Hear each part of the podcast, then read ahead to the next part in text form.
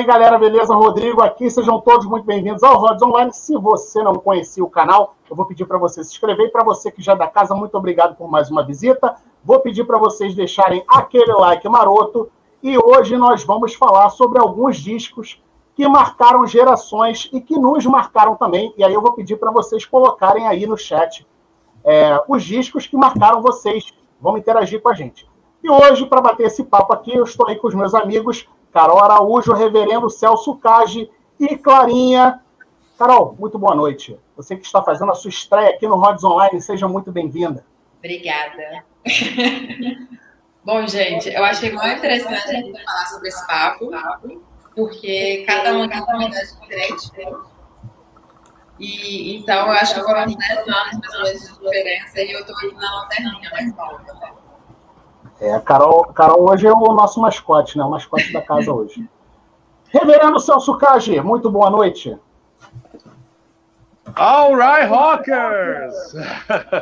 Um abraço a todos aí da Rods Family aqui no YouTube, no Rods Online. Mais uma vez, privilégio enorme estar com Clarinha. Tamo junto.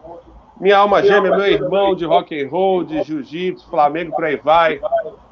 Rodrigo Talaeiro, Rods, e aqui fazendo estreia a Carol, seja bem-vinda.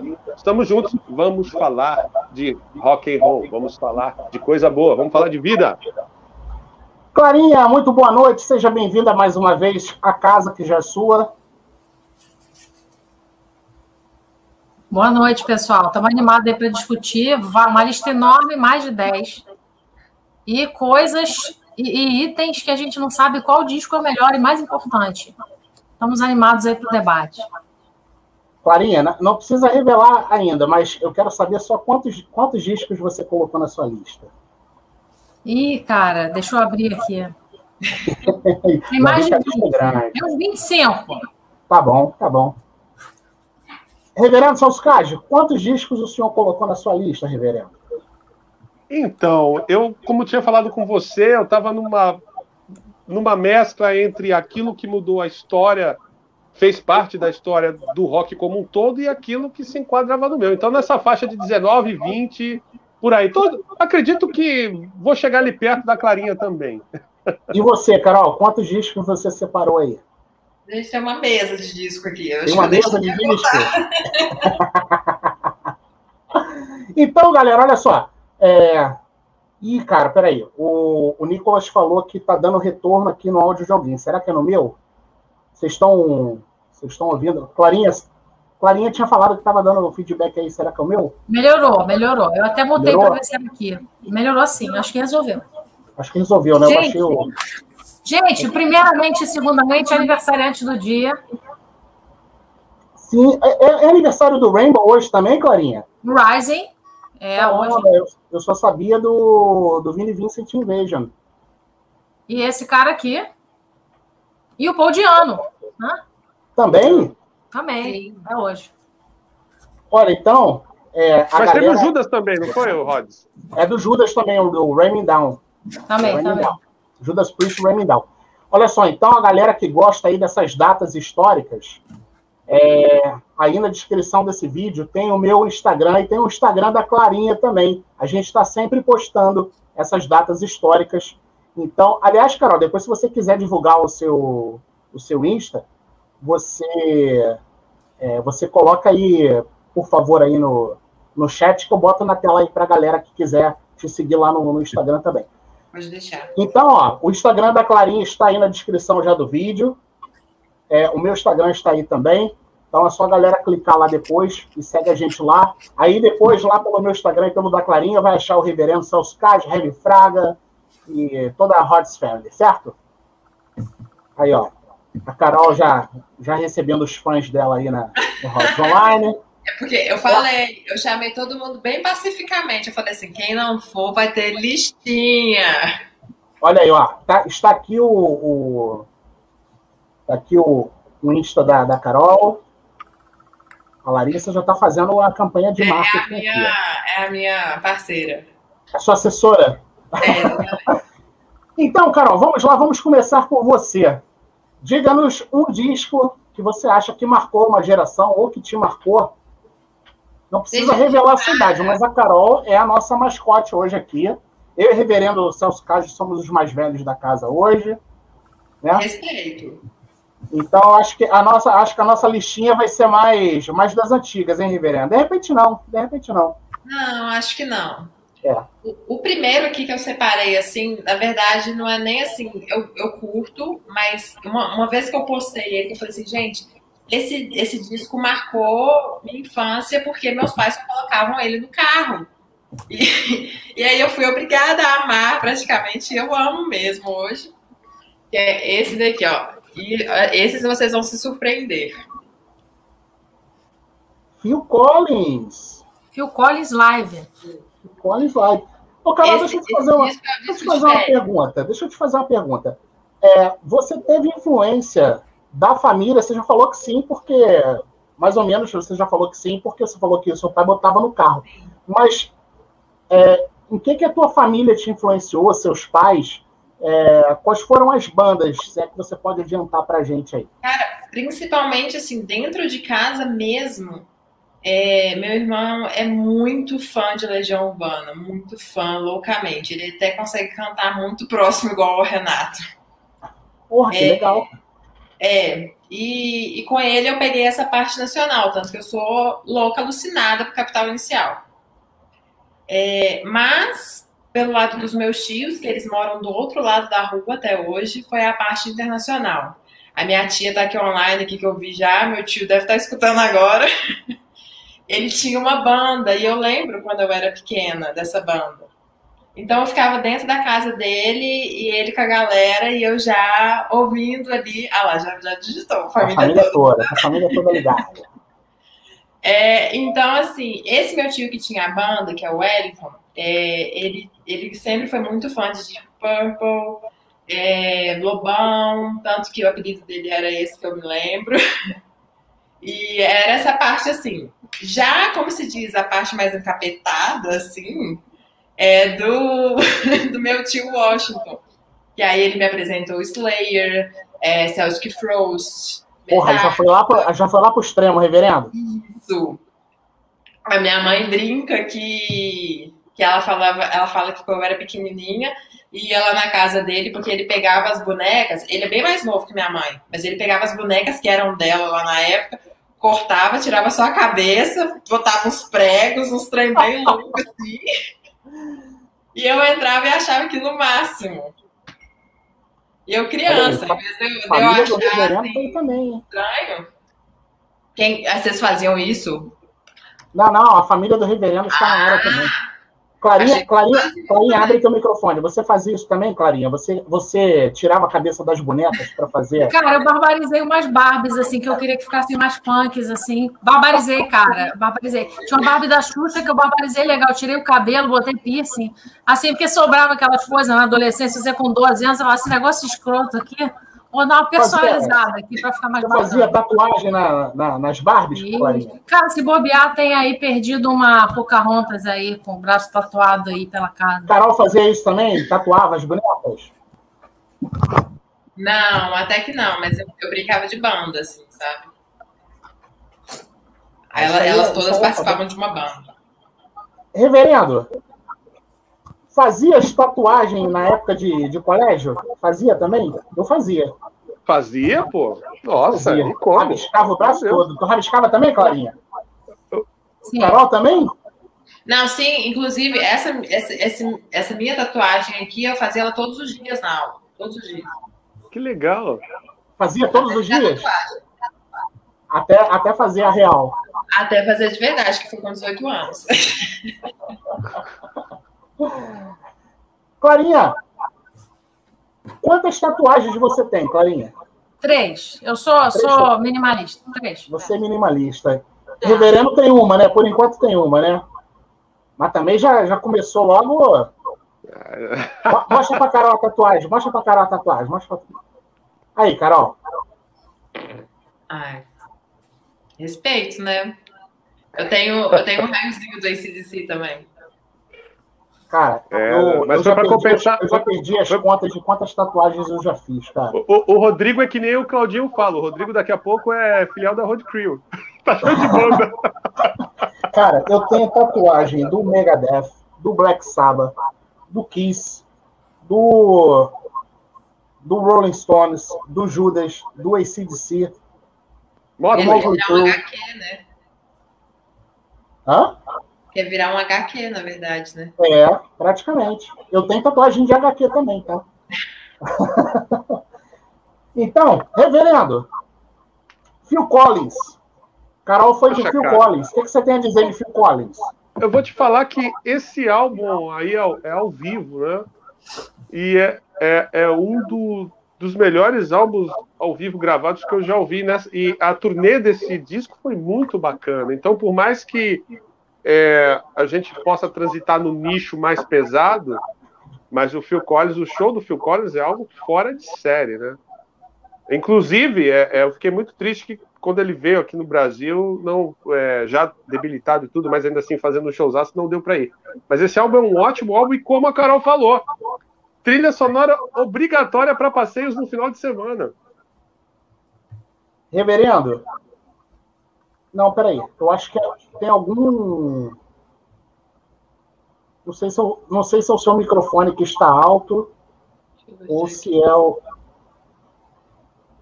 É, Deu um reverbzinho quando você tá. Fala aí, assim, fala aí, fala aí, vamos regular isso aqui ao vivo. Ao vivo tem dessas coisas. Fala aí, Ao fala vivo aqui. tem dessas coisas. Ei. Você ouviu, Clarinha? Deu um reverbzinho aí na, quando ele estava falando, não? Cara, eu acho que esse, acho que esse pedal de coros aí tá na tua cabeça, Rods. Eu não tô ouvindo nada, Será, não. cara?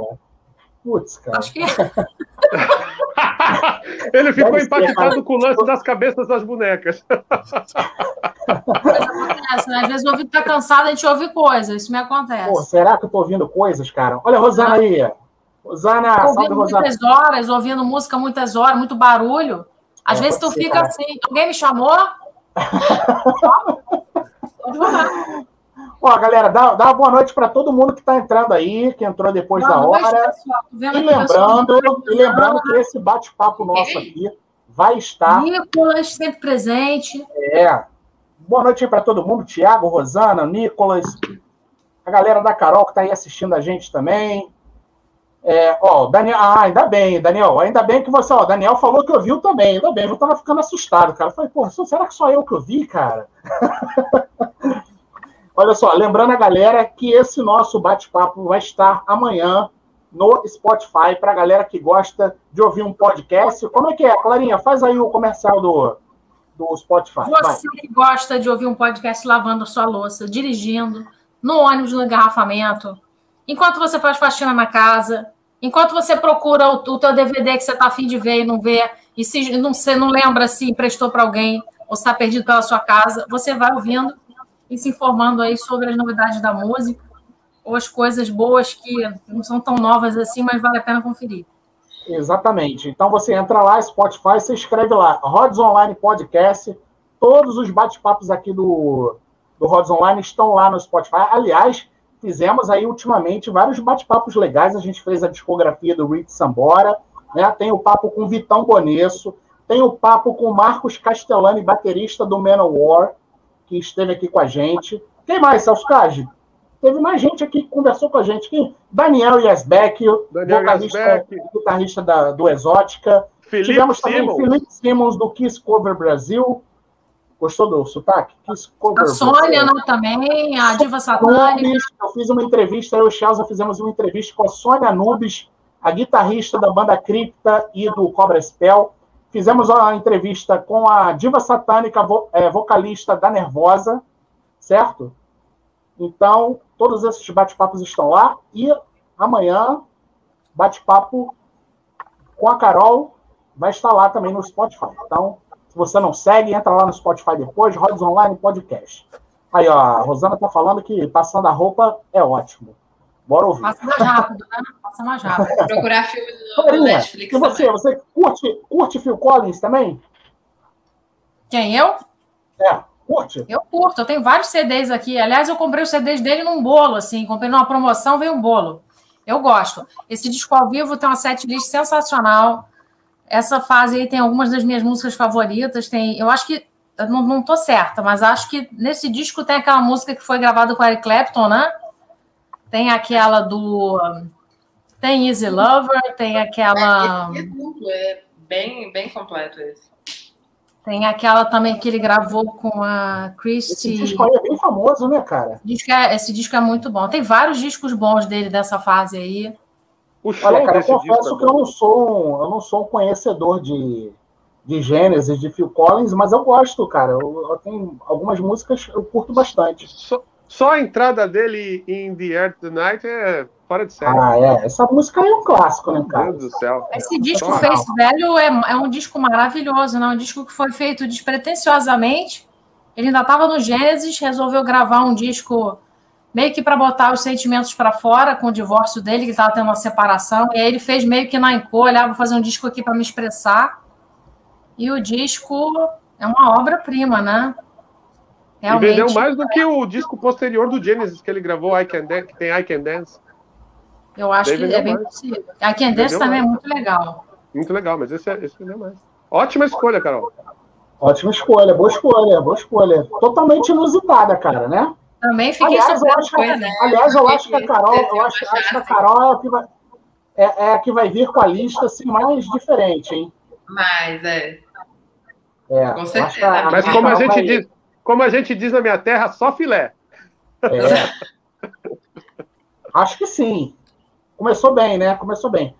Clarinha, aliás, olha só, fazer aqui uma, a nossa, a nossa, a nossa propaganda aqui, Clarinha. O quem não assistiu ainda assista eu e a Clarinha fizemos vários discos comentados, inclusive esse disco aí que está fazendo aniversário hoje. Mostra aí de novo para a galera, Clarinha. Mostra aí o All Systems Go do Vini Vincent Invasion. Eu e a Clarinha fizemos um, um vídeo de disco comentado. A gente comentou aí esse, esse CD e foi um vídeo bem legal. Aliás, a gente fez esse aí, fez o Kiss Destroyer, 45 anos, né? Fizemos também o Kiss Unplugged, certo? Kiss Unplugged. E, e o White Snake também. E o White Snake 87. Então, a galera que não assistiu. Skid Row também, fizemos os Slave. Fizemos Skid Row, Slave to the Ground. Inclusive, aquele áudio, da, aquele áudio da Clarinha é histórico. Eu, eu quero colo vou, vou, colocar de, de toque no celular. O que, que foi que ela falou? O que, que foi que a Clarinha ah, falou? Aquele, aquele falou, mas existe algum pip que não gosta ah. disso? ô, Clarinha, tem alguém. Ô, ô, Clarinha, quem não gosta do, do White Snake? Quem é arrombado que não gosta do White Snake 1987? Não queremos você aqui, vai embora, sai da live. A Clarinha é sensacional. Clarinha, Fala então, fale um, um, disco aí da sua, da sua lista aí pra gente. Gente, já, já, que a, já que a Carol abriu essa possibilidade aí de outros tópicos fora do claro. metal e hard, eu vou falar de um disco que não é metal hard, mas é rock, que eu acho que tá nessa lista para mim, que é o Fleetwood Mac Rumors, de hum, 77. Muito bom, cara, muito bom. Esse disco, pô, esse disco eu acho de uma importância enorme. Segundo disco com a Stevie Nicks, né, e com é, um disco que foi gravado numa situação totalmente adversa. Haviam dois casais na banda que estavam se separando nesse processo. Eram, eram casais no disco anterior e começaram a se separar na gravação do disco. E o Batera descobriu que estava tomando galho da esposa com o melhor amigo. Então, assim, um nível de estresse emocional e saiu uma obra como essa, assim, com essa. Ei, como é que é, Clarinha? Momentos casos de família agora. O cara estava tomando galho da, do melhor amigo. A, a esposa estava assim, envolvida com um cara que ele achava que era o melhor amigo. A Steve Nicks se separando do Lindsay. E a Christine McVie se separando do John, sendo que a Christine McVie já estava com um namorado novo e tem música sobre o namorado novo. Então é um barraco, assim, você realmente e saiu uma obra, quer dizer, os caras estavam ali é, no foco para conseguir produzir uma, uma obra como essa. Eu acho esse disco sensacional. É um dos discos mais vendidos, assim, do, de todos os tempos, no mundo todo. E realmente é um disco que vale a pena conhecer. Curte, Carol, curte. Você tá vendo... Ô, Carol, você está vendo como é que aqui no Mods Online, aqui tem um momento casos de família também, Não, e aqui tem um momento cultura inútil. Tava parando para pensar que se for olhar mesmo assim, a maioria dos álbuns mais legais são em momentos bem complicados, na verdade. Claro, com certeza, cara. mesmo por fora, assim, principalmente pessoais, né? Aí, o, o, o, Luiz, o Luiz Carlos mandou bem, ó. Fleetwood Mac É, mas assim, na década de 70 o negócio era meio louco. Na década de 70 o negócio era meio, o negócio era meio louco mesmo, né, cara? Para o negócio ser considerado galho era mesmo, porque era uma bagunça. Né? Mas, cara, é, isso, isso aí, é, você pode ter certeza, dentro da história do, do rock aí, da, das bandas aí, o que deve ter. Aliás, o nosso querido Paul Stanley, né, o, Celso? O Paul Stanley, ele, no, no livro dele, ele declara aí que várias músicas ele fez por conta de por conta de, de chifre, por conta de é. amor. não é um exemplo disso. A Silóvio, exatamente, cara. Ele, ele tomou galho com um cara lá do, do Caça Dan Aykroyd. É, Dan, Dan Aykroyd, isso é, mesmo. Dan Aykroyd. Sabia dessa, Clarinha? Clarinha você sabia, já leu a biografia, né? Já li, já li. Não, e a Lick Up também foi isso, né? Ele disse que estava tentando esquecer a dona, né? Que era a namorada dele. Aí o terapeuta falou um negócio para ele, tipo, ah, você devia sair com outras mulheres, não sei o quê, para com essa merda. Aí ele falou assim, pô, mas cadê profundidade? Aí ele disse que chegou com esse assunto no, no estúdio, aí o pessoal, bora fazer uma música. Aí surgiu essa música, tipo assim, manda brasa aí, entendeu? Momento focalizando. Você sabia dessas histórias, Carol? Algumas sim, algumas eu já sabia, mas eu, eu tô boba de saber que, na verdade, tudo, tudo é amoroso, na verdade. É, mas Deu merda, é... dá certo na música. Olha o Rodrigo está falando que a música Tattooed Millionaire é, é do Bruce Dickinson, né? Essa música é do. Aliás, é, é, o, é o nome do disco, inclusive, né? E, e, a, e faixa título também. É. É, a é, primeira música de trabalho. É que, é que a esposa do Bruce se envolveu com o Nick Six e ele escreveu essa música. O Bruce nega isso no livro dele total. Ele fala, não, imagina. Ah, Nossa, aqui é um personagem conceitual. Não quer ser corno. Cara, sei lá, né? entendeu? Sei lá. Bruce, a, a, Bruce a letra é meio santo, controversa, né? Bruce não era nenhum santo também, né? Peraí. Aliás, não, é, né? Assim, ele largou o casamento para ficar com, com uma fã agora. É o que, Carol? O que, que foi, Carol? Você falou, não ouvi. Não, tô falando assim, o tanto que ele é, assim, todos os atributos dele, então. É, os caras não querem. Até o, o. Foi o Ringo Starr que foi. Ou foi o George Harrison, que foi chifrudo também com George Harrison. E, como, ah, e, e também melhor amigo. E, e, e, a Pat Boyd deu origem a grandes canções do rock, pô. Exatamente. Leila, Leila. Oh, o Thiago, oh, Thiago, Thiago lembrou bem também, cara. Teve, teve, teve furação de olho dentro do Ramones, né, cara? Quem, quem, quem não? É, Gente, a gente pode fazer uma live inteira só sobre. Só, sobre é, cara, Canções. Tô achando, ó, tô achando que a gente vai mudar. Vamos mudar aí o, o tema da live. Vai ser. Dez discos envolvidos no caso de a que, a galera que lembrar aí dos simples no rock, manda pra gente aí. das canções. Pode ser um tema aí. Olha aí, ó, a Rosana falando aí que a gente manja das fofocas. Olha aí. ó, bem lembrado, Nicolas, bem lembrado. Steven Adler também é, tomou galho do, do Axel Rose. Inclusive, eles gravaram lá os gemidos da namorada do do Steven Adler, e aí entrou na música Rocket Queen. Rocket Verdade. Queen. Caraca, hein? Verdade. De ferro para chifre de ferro. Gente, vamos. É, Axel Rose tá larico. Pois é, pegou a mulher do Steven Adler. Reza a lenda. Bom, deixa pra lá que já estamos muito. Reverendo. Reverendo. A galera vai esquecer dos discos aqui. Reverendo, cite um disco para nós aí, vai. Eu, hoje, é, quando eu falei, com, eu falei com o Rod pela manhã, né? E aí eu estava falando da, da, da, forma que eu abordei as listas, né? Vai, acredito que mais adiante vai ter alguma coisa meio fora também, assim, do, do, do, do daquilo do nosso métier. E o Rod, sem saber, ele falou o título de um disco que é muito importante para mim. E que tem uma curiosidade, o Rod ainda pode falar, comentar a respeito disso também. Que lá fora os fãs não enxergam esse disco da mesma maneira que nós aqui no Brasil amamos. vou até pegar ele aqui, já vou até pegar ele Pega aqui. aí. É, o, o, meu tá, tá, tá no outro nível aqui da casa, se eu abrir, meu filho invade aqui. É... O meu, que depois que foi, foram pra fogueira, é cortesia Rodrigo Talaê. Ah, esse mesmo, esse mesmo. Creatures of the Night. Esse é, é um disco que ajudou a, a, a mudar minha. Esse aí Ó, mesmo. esse, esse, da, esse da Clarinha é pirata, hein? Esse da Clarinha é pirata, hein? Olha lá, olha, olha lá a camiseta da Clarinha, olha lá. Olha lá. E viu que tá, ah, digamos, atualizada.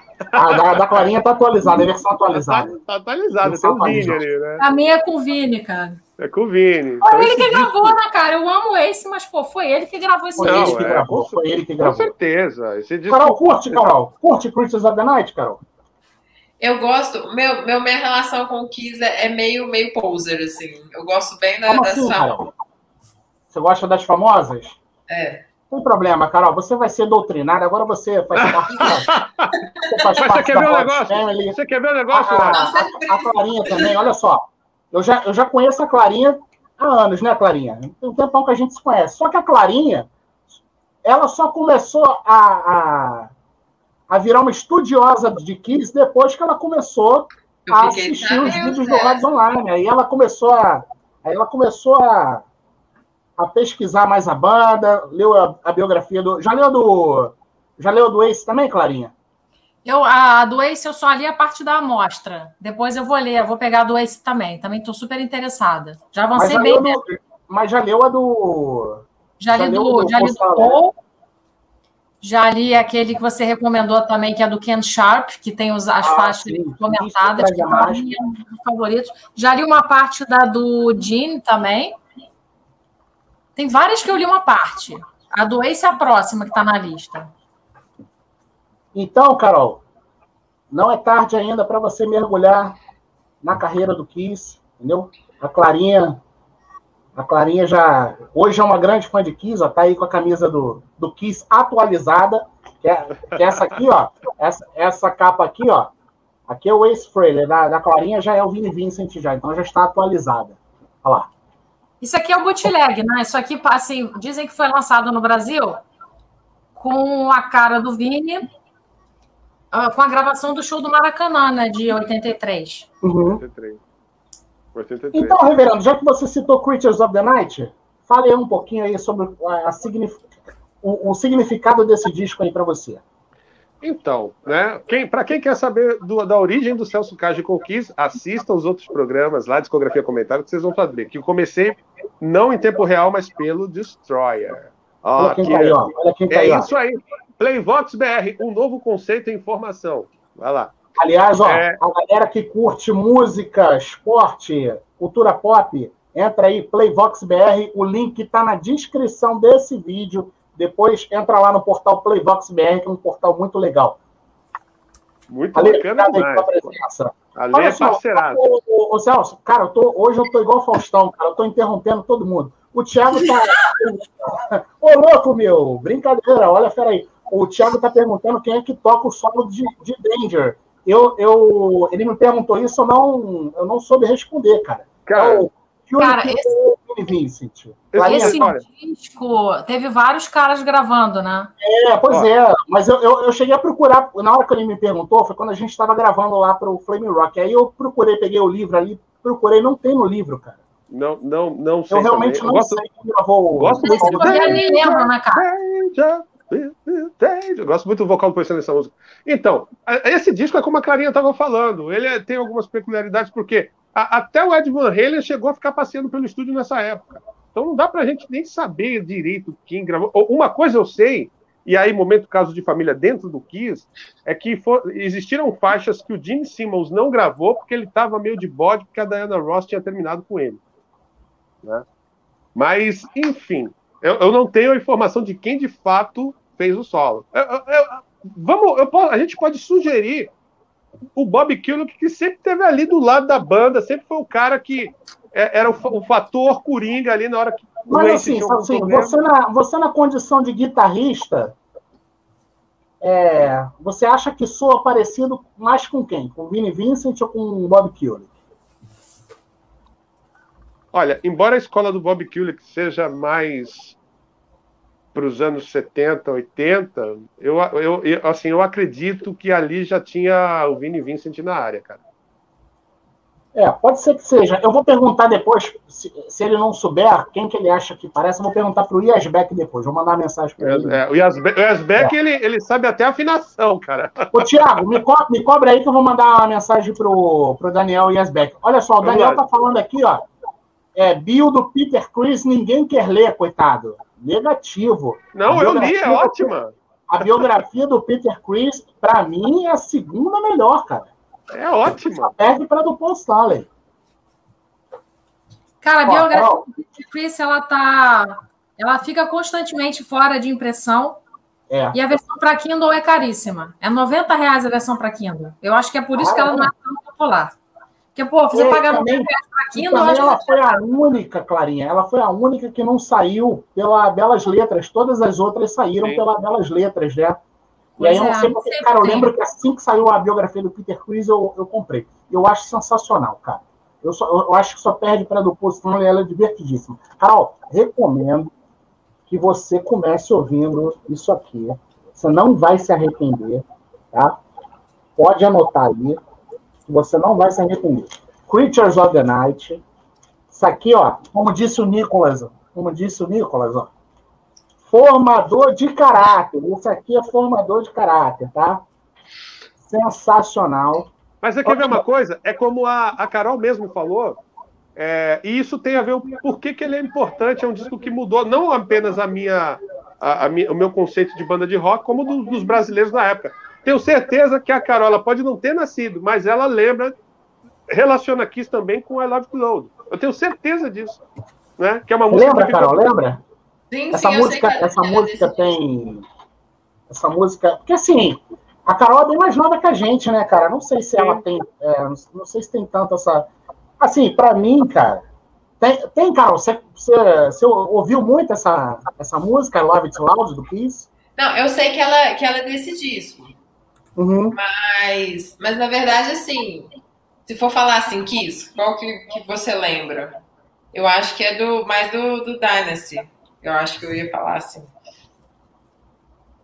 É, cara, porque o que acontece? Essa, esse, esse, esse disco aqui, eu era, eu era bem novinho também quando eles vieram em 83, mas por que, que eu separei esse disco aqui também? O, o, pro Celso, eu acho que ele. Eu acho que ele tem uma, uma memória mais, mais viva até do, do disco. Mas esse disco aqui, eu separei ele justamente por ser o período que o Kiss veio pela primeira vez no Brasil, e apesar de ser pequeno, cara, eu lembro da imagem dos caras passando ali na televisão, aquilo me marcou muito, embora eu não ligasse tanto para o som naquela época, mas eu lembrava da I Love It Loud, e depois que eu fui ficando mais velho, que eu comecei a ouvir rock, esse aqui foi um dos primeiros discos que eu vi, que eu ouvi. Então, tem essa, essa coisa aí afetiva Ei, Rodrigo, também, né? E mesmo como, como você falou, apesar da idade de sermos jovens, eu, eu sou três anos mais velho que você, mas para ver que foi um impacto tão grande, que a Globo fez o especial do show e passou na TV. Sim. Para ver como Inclusive, foi. cara, inclusive a inclusive as músicas que estão lá no Kissology são imagens da Globo, né? Uhum. Restauradas, né? Olha, é assim. o Nicolas está falando aqui que a Carol deve lembrar da que o, causa do Dynasty, né? Ela citou o Dynasty, que tem as baladinhas, que é um disco mais. É, mais, mais leve, né? Mais é, leve. mais leve do, do Kiss, né? Não, deixa disco. de ser. É um, eu, eu gosto demais desse disco. Você conhece essa música, Carol? Sim. I Was Made for Love? Uhum. É, deve, deve ser por causa disso, né? É mais. E, e você, Clarinha, fa, fale aí pra gente do, do Creatures of the Night. Eu acho que esse disco tem uma importância enorme no nosso país, porque essa vinda do Kiss abriu as portas para ter shows internacionais aqui, porque ninguém queria vir aqui. Ninguém queria vir para cá. E esse show do Maracanã foi uma coisa única, porque foi uma banda de porte internacional que topou vir para cá e teve um impacto enorme. E eu acho que isso abriu as portas e abriu o interesse para os shows estrangeiros aqui, para ter estrutura, para ter Rock in Rio, que antes ninguém, o pessoal achava que a gente vivia aqui no mato, né? Né? Catando banana e pulando de galho em galho. Então, assim, eu acho que assim, esse show é, é importante, foi importante. E eu acho que, por exemplo, o Vini ele é muito amado aqui e na América do Sul também por isso, que ficou meio que o Vini como o cara do Kiss que veio e. Pô, é, cara, a questão afetiva, né? É, eu acho. Tem tudo isso então, também. Vocês sabem de uma coisa? Eu já contei isso aí outras vezes. É, o Creatures of the Night, óbvio, a galera lá de fora curte também o Creatures, mas não tem a mesma relação. Eu percebi muito isso quando eu, quando eu fui para o Cruzeiro do Kiss, que eu tive contato com os fãs americanos, que eu percebi muito isso. Que eles não têm a mesma relação que nós brasileiros temos com, com Creatures. Eles gostam também, mas nem de longe é o preferido deles. Engraçado isso, né, cara? Bom, posso citar um então? Posso? Vamos lá, Rods já que já rolou um, já rolou um Kiss, eu vou. Apesar que eu vou. Eu vou ser previsível aqui. Eu vou começar. Pô, separei um monte de disco aqui para vocês. Mas eu vou começar sendo previsível. Vou começar mostrando esse aqui, ó. Opa! Megadeth Countdown to Extinction, disco de 1992. Simplesmente porque esse aqui, ele foi ele foi, junto com Rust in Peace também, um dos discos que eu mais ouvi, porque eu conheci o Megadeth em 1991 no Rock in Rio 2. E aí, logo na sequência, quer dizer, no ano seguinte, né? Aquela fase ali que eu estava começando a ouvir mais rock e tal, conhecendo as bandas. E aí saiu, eu tinha isso aqui em cassete. E aí eu comprei, e, e eu lembro também, ficou muito marcado em mim, também, Salsinho, comprou também o cassete? Cassete. E aí ficou muito marcado em mim porque é legal, tem a, as caveirinhas aqui. E aí ficou muito marcado porque tinha o, o vídeo na MTV, né, do Symphony of Destruction. E aí depois tinha também o High Speed Dirt, que aparecia eles lá pulando de, de paraquedas. Então, e como ele foi o, o disco que, que mais vendeu do, do Megadeth, eu acho que ele foi um disco que marcou uma geração, né? Acho que muita, muitas pessoas se tornaram fãs por causa desse disco também. Então, por isso, eu selecionei o, o, o Countdown to Extinction. Carol, você curte Megadeth? Esse é o meu favorito, inclusive, do Megadeth. Muito bom. Cara, Eu acho bom. que é um disco, assim, da primeira até a última, é sensacional, sensacional. Ganhou mais um ponto no conceito na Hot Family.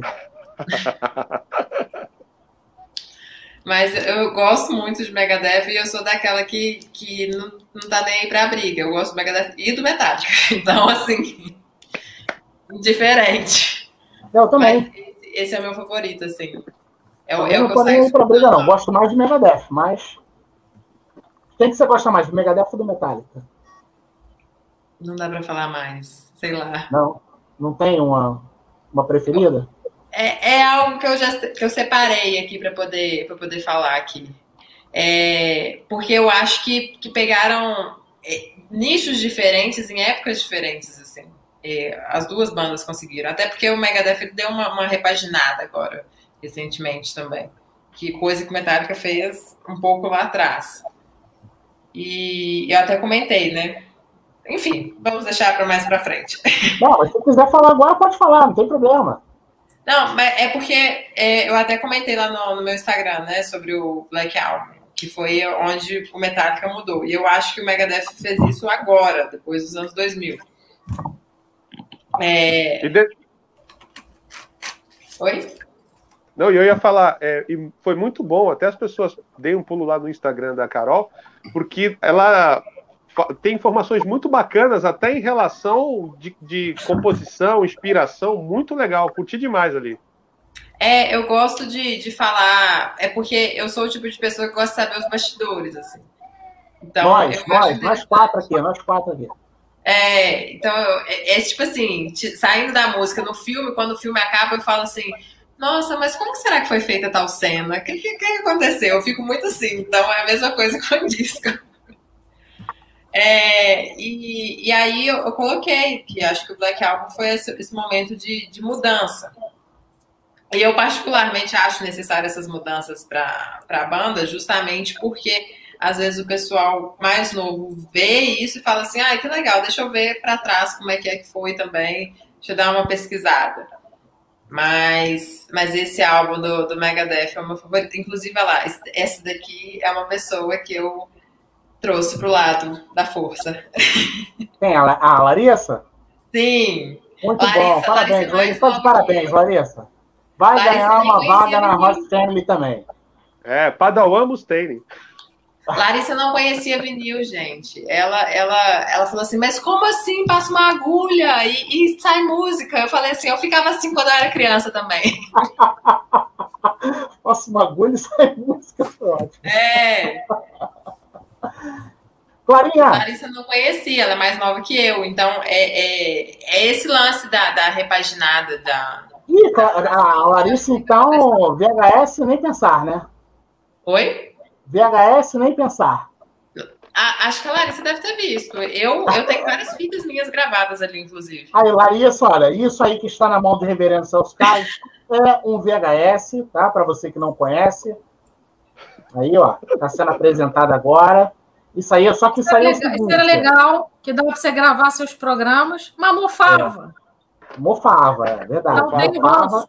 Tem então é o seguinte, para você ver desde o início, não era só parar, né? Igual o problema, era quando, o problema era quando a mãe gravava Ainda tinha Caramba, você passou por isso também. Futebol. Aquela briga, né? Quando o pai gravava o futebol em cima do show do Ney Mato Grosso que a mãe gravou. Experiências pessoais. Vamos lá, Clarinha, desenvolva. É, bom, Metallica, eu concordo que é o Black Album. Também acho que é um álbum que trouxe um impacto enorme para a comunidade, trouxe gente para o estilo, para conhecer. É um álbum que tornou-se tornou a banda popular, eu acho que por causa do vocal. Foi o primeiro álbum que o James fez aula de canto, né? Ele perdeu Sim. a voz no processo de gravação. Olha e aí só. ele foi fazer aula de canto. Aí ele foi aprender a. Ele foi aprender a a usar o drive vocal, a economizar voz, a ter uma rotina de aquecimento, que ele até hoje usa a fita do professor de canto dele para aquecer. Então, acho que isso trouxe muita qualidade e versatilidade do vocal dele. Assim, não é o meu álbum favorito. Meu favorito é o Ride the Lightning. Mas eu acho que, em termos de impacto para a geração, o Black Album, com certeza. Mas e aí? E do Megadeth? Do... E do Megadeth? Countdown to Extinction. E. e... Gente, eu, eu, não, eu já tentei. Megadeth eu não, não faz minha cabeça. Eu já tentei. Não gosto, não curto. Não, não, é não. Causa, não, é por causa não da voz faz dele. bater o coração. É por causa da, é por causa da voz do, do Pato Rouco. Não sei dizer. Não é uma coisa assim que eu falo, ah, é isso, eu não sei. Deve ser só, só não agradou. Não é nada pessoal com a banda. É, sei lá, não bateu o coração. Então vamos lá. da Clarinha. Então vamos lá, reverendo. Coração. Bem, eu não, é aquilo, né? Ah, não, é, fala do Megadeth primeiro. Fala é, do Megadeth. Não, fala do Megadeth, depois já emenda, já cita um álbum aí pra gente, vai. Beleza, então. O, até é, aquilo que a gente falou, alguns discos iam cruzar. É, esse disco daí, eu continuo, para não, não embolar muito, faço minhas as suas palavras, é, são vários clipes né, que tiveram né? A Symphony of Destruction, é, Foreclosure of Dreams, é, enfim, disco bem produzido pra caramba. Eu é, peguei o Megadeth um pouquinho mais é, de forma anterior, né? Que eu, eu fui assistir no Rock in Rio a turnê do, assim como tu também. Tudo bem que tu viu pela TV, mas a mesma coisa a gente viu. É, do Rust in Peace, tava vindo todo mundo naquela coisa de um disco bem produzido. É, eu prefiro Rust in Peace, mas esse disco do Megadeth é histórico. É, eu eu não, não é comparar, mas eu acredito que a, a nível de, de, abertura de portas, numa esfera bem menor, é o Black Album deles, assim, para mais pessoas terem contato com a banda. O Countdown, né? O, Countdown. O Countdown. O Countdown. Concordo inteiramente. O Countdown, né?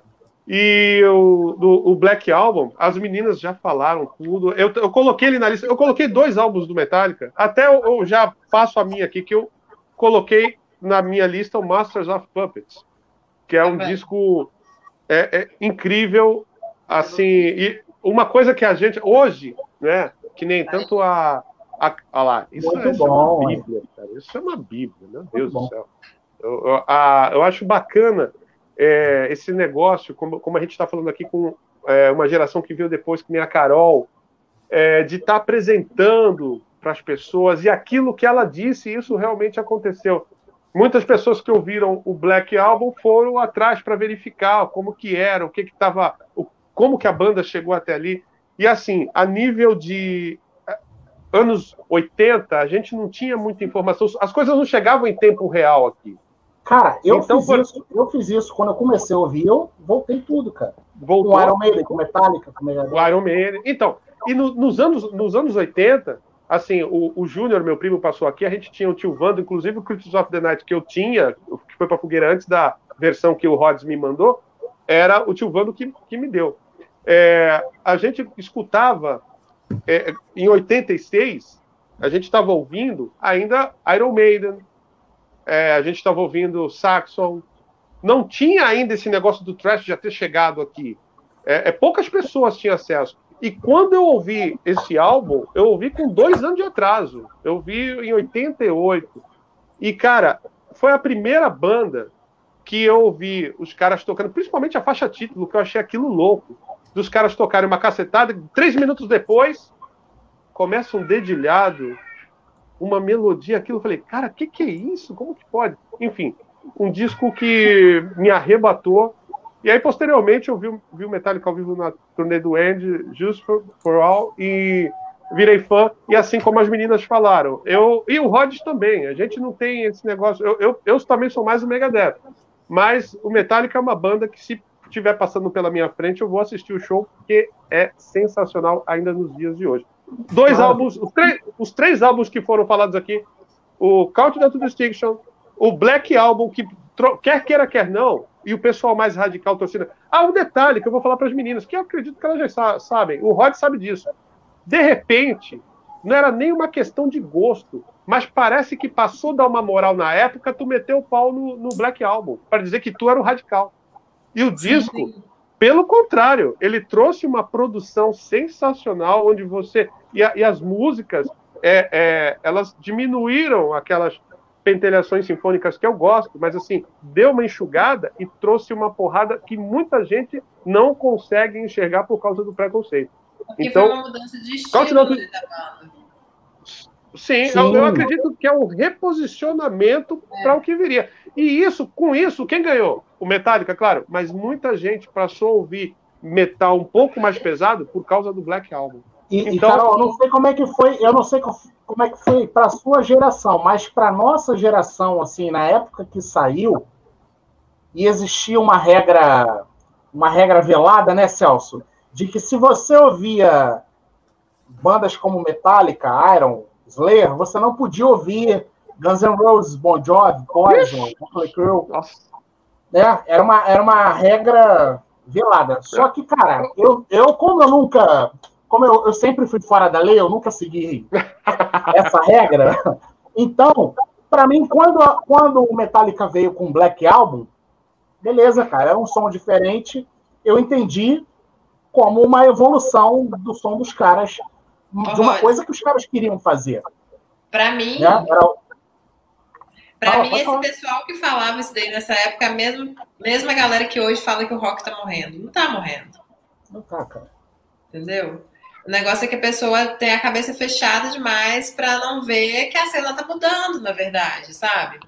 Ah, mas você quer ver um negócio, Carol? É, assim, os meus três discos, é, dentro disso que a gente falou, aí depois a gente vai passar, mas é isso que o Rod está falando. Por exemplo, como o álbum que você abriu. Para mim, tem memória afetiva, eu ouvi Phil Collins também. Só que naquela época, se eu falasse que. Ah, e eu falava também, os caras os cara tinham medo, hein, Rod? 1,90m o cara, meu, com 14 anos eu tinha 1,77, pô.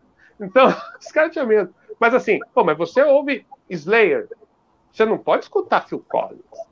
Mas, pô, sabe, e, e infelizmente isso daí era. Não existia o termo bullying, mas era o era tempo todo. Era o tempo todo a gente sofria isso. Então, essa questão, não só com é, músicas fora do segmento do metal, mas dentro do próprio metal. Não é? E o pior de tudo, aí é aquele quebra-gelo que muita gente. Eu fui no show agora, do Bon Jovi 1900. Agora vem, agora, não, do... agora vem o segredo, agora vem o segredo. Ah. Não, fala, ah, fala, não, É a mesma coisa, que você, é a mesma coisa, é a mesma coisa que eu falar. Então, eu ia falar, eu fui no show do Bon Jovi em 1990 e, assim, teve gente que veio falando assim, ah, eu também vou, pá. É, é, era cabeludo, só que os caras, os caras do metal pesado. Eu também vou, mas vou só porque eu quero pegar a mulherada, que é um monte de mulher. Meu, aí chegava na hora, cantava o Os caras cantando. Nem eu sabia a letra de Abder foi igual os caras sabiam. Era tudo fake. Era, era só para dizer que era os pesadões. Mas todo mundo ali. E, e, outra, quando tu ia na casa do camarada, o Rod já passou por isso também. Tu ia na casa do cara do metalzão, é, aí tu viu o disco do Bon Jovi, pô, mas tu não falou. É da minha irmã, cara, tá louco? Pô, Falou. Eu trouxe mais um álbum que é mais ou menos polêmico, mas é do ano passado. Mas é de um artista também que vai trazer um pouco de polêmica esse álbum. Então mostra aí pra gente agora. Mostra pra gente agora, vai. Esse Segue o jogo, Carol. Cara, Ordinary Man, Ozzy Osbourne. Eu gostei, cara. Eu, eu, eu, eu, eu fiz um, assim, eu fiz um vídeo do Ordinary Man, inclusive. Fala aí, o que, que você acha do Ordinary Man? Carol, fala aí.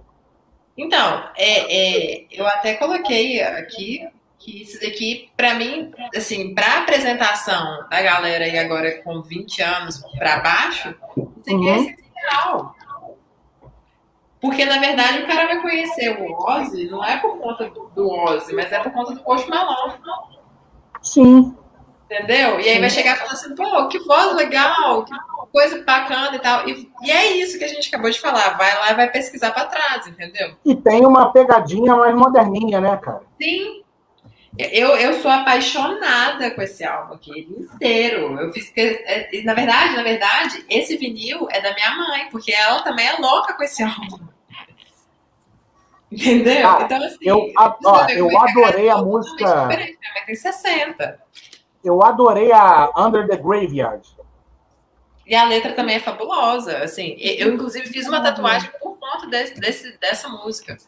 Eu acho que a gente não leva nada para debaixo do, da terra. Então, assim, é bem isso. E, e, tudo isso que a gente está falando, tirar de baixo, tirar a vaidade. Ó, Malu, ó, Malu.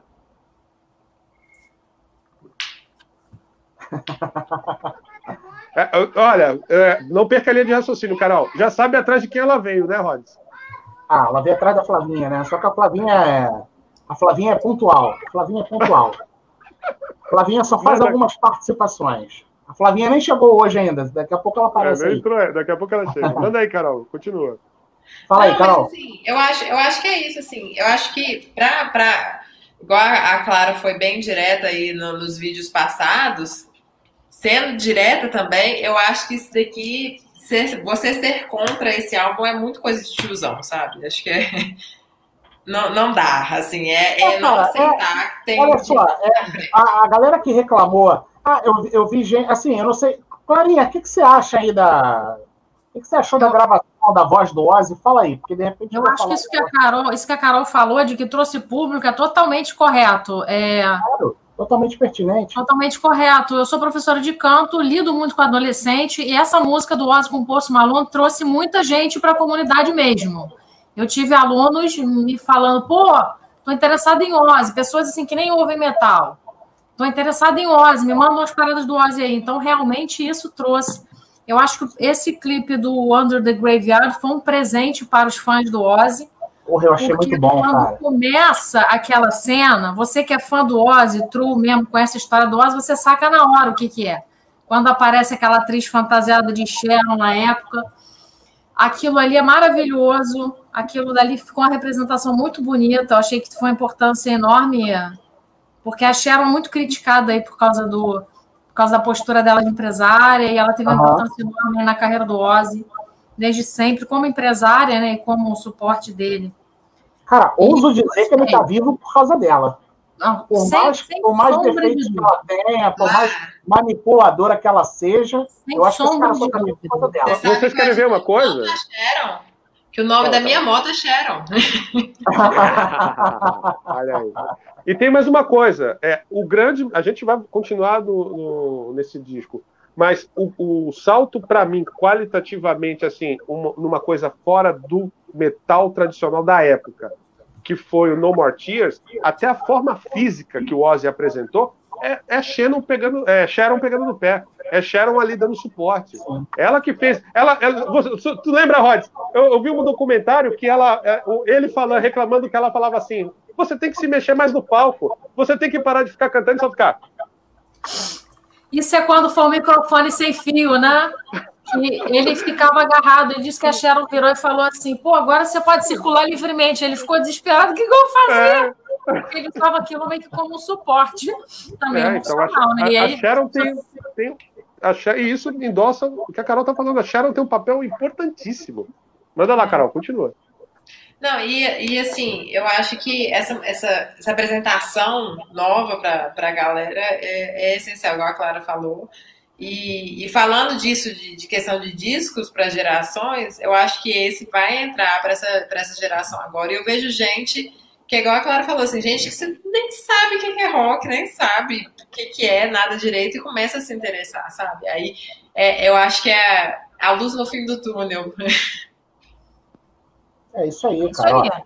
A Sharon pode ser a megera, mas se não fosse ela, ele já tinha ido para o saco. Concordo, principalmente naquela época, lá no início da carreira, porque ele estava bem mal. Olha só, o Nicolas, tá lembrando aqui, aliás, o Nicolas, ele está assistindo a gente do Uruguai, Rods Online Internacional, entendeu? Pegando toda a América do Sul, pegando a Europa. De vez em quando tem a galera que assiste a gente aí de Portugal. Nicolas sempre presente, sempre dando boas dicas. Aliás, ele sugeriu discos ótimos para nossa lista hoje. Não, mas peraí, acho que é outro Nicolas. Esse aqui é outro Nicolas, ó. Esse aqui é o Nicolas que ah, falou que tá lá no Uruguai. Deixa eu achar aqui a outra mensagem dele aqui, que passou, mas eu não. Aqui, ó. Isso, isso. Enfim, é. Não, assim, passou. Ah, tá aqui, ó. Aqui, ó. Acompanhando a live aqui do Uruguai. Cinema HD. Não, mas olha só, e aí eu botei a mensagem do Nicolas aqui, que ele lembrou aqui, 11 anos ontem sem Ronnie James Dio, certo? E aí, inclusive, eu e Clarinha fizemos as nossas homenagens lá, fizemos as nossas postagens. Então, você que não segue a gente, nosso Instagram está aí na descrição do vídeo, o meu e, da, e o da Clarinha. Da Carol, daqui a pouco eu vou botar na tela de novo para vocês. E o reverendo Celso Cage. Olha aí, olha aí a Carol mostrando aí, ó. Coisa linda. É, é o que eu falei, a Carol tem um monte de filé, rapaz. Tô falando. É, pô. e. Cara, o que mais? Eu ia falar. Aí, Clarinha, ó, seus fãs aí, ó, Clarinha, aí, Clarinha, ó. Aí, Clarinha. Gente, essa blusa aqui é de uma loja chamada Metal Flow Store, que é uma moça que ela faz camiseta de rock em cores coloridas. É bem legal, tem para homem, tá? É isso aí. Oh, mas essa, essa daí não é que o graveto dominou, não, né? Não, não. tive que pedir outra pra mim, porque ah, ele mal é... foi e falou que é dele. Hip é, hop pega... property. Eu tive que pedir outra. Eu até escrevi pra ela, falei, cara, manda outra aí. Ó, pra Carol entender, graveto, graveto é o filho da Clarinha. E aí a Clarinha mandou fazer uma blusa dessa do 15. Aí quando a. Quantos anos o graveto tem, ô Clarinha? Vai fazer sete. Vai fazer sete. Aí, ô, Carol, quando a. Quando a blusa chegou, o graveto pegou a blusa dela, botou e falou que era dele. E aí a Clarinha perdeu a blusa e teve que fazer outra. Já é, Elvis. então, galera. Não é minha filha, mas, mas tem uma agregada aqui em casa que faz isso. faz parte. É. Olha só, galera. Então, mais uma vez, é, agradecer a todo mundo que está acompanhando o nosso bate-papo aí e aproveitar a audiência que a Carol está nos dando hoje e lembrar que o nosso bate-papo vai estar amanhã no Spotify. Então, galera que gosta de ouvir um podcast, entra lá, Rods Online Podcast, tá tudo lá, todos os nossos bate-papos, discos comentados, as entrevistas com Marcos Castellani, com Vitão Bonesso, Daniel Yasbeck, Rodrigo Flauzino e Diva Satânica, Sônia Nubes. Aliás, estou com a camisa da Sônia hoje, ó. Aí. Não foi ela que me deu, não. Ela falou que quando ela vier no Rio que ela vai me dar uma, uma camisa nova. Sônia é simpaticíssima, né? Muito, cara, muito. Ela.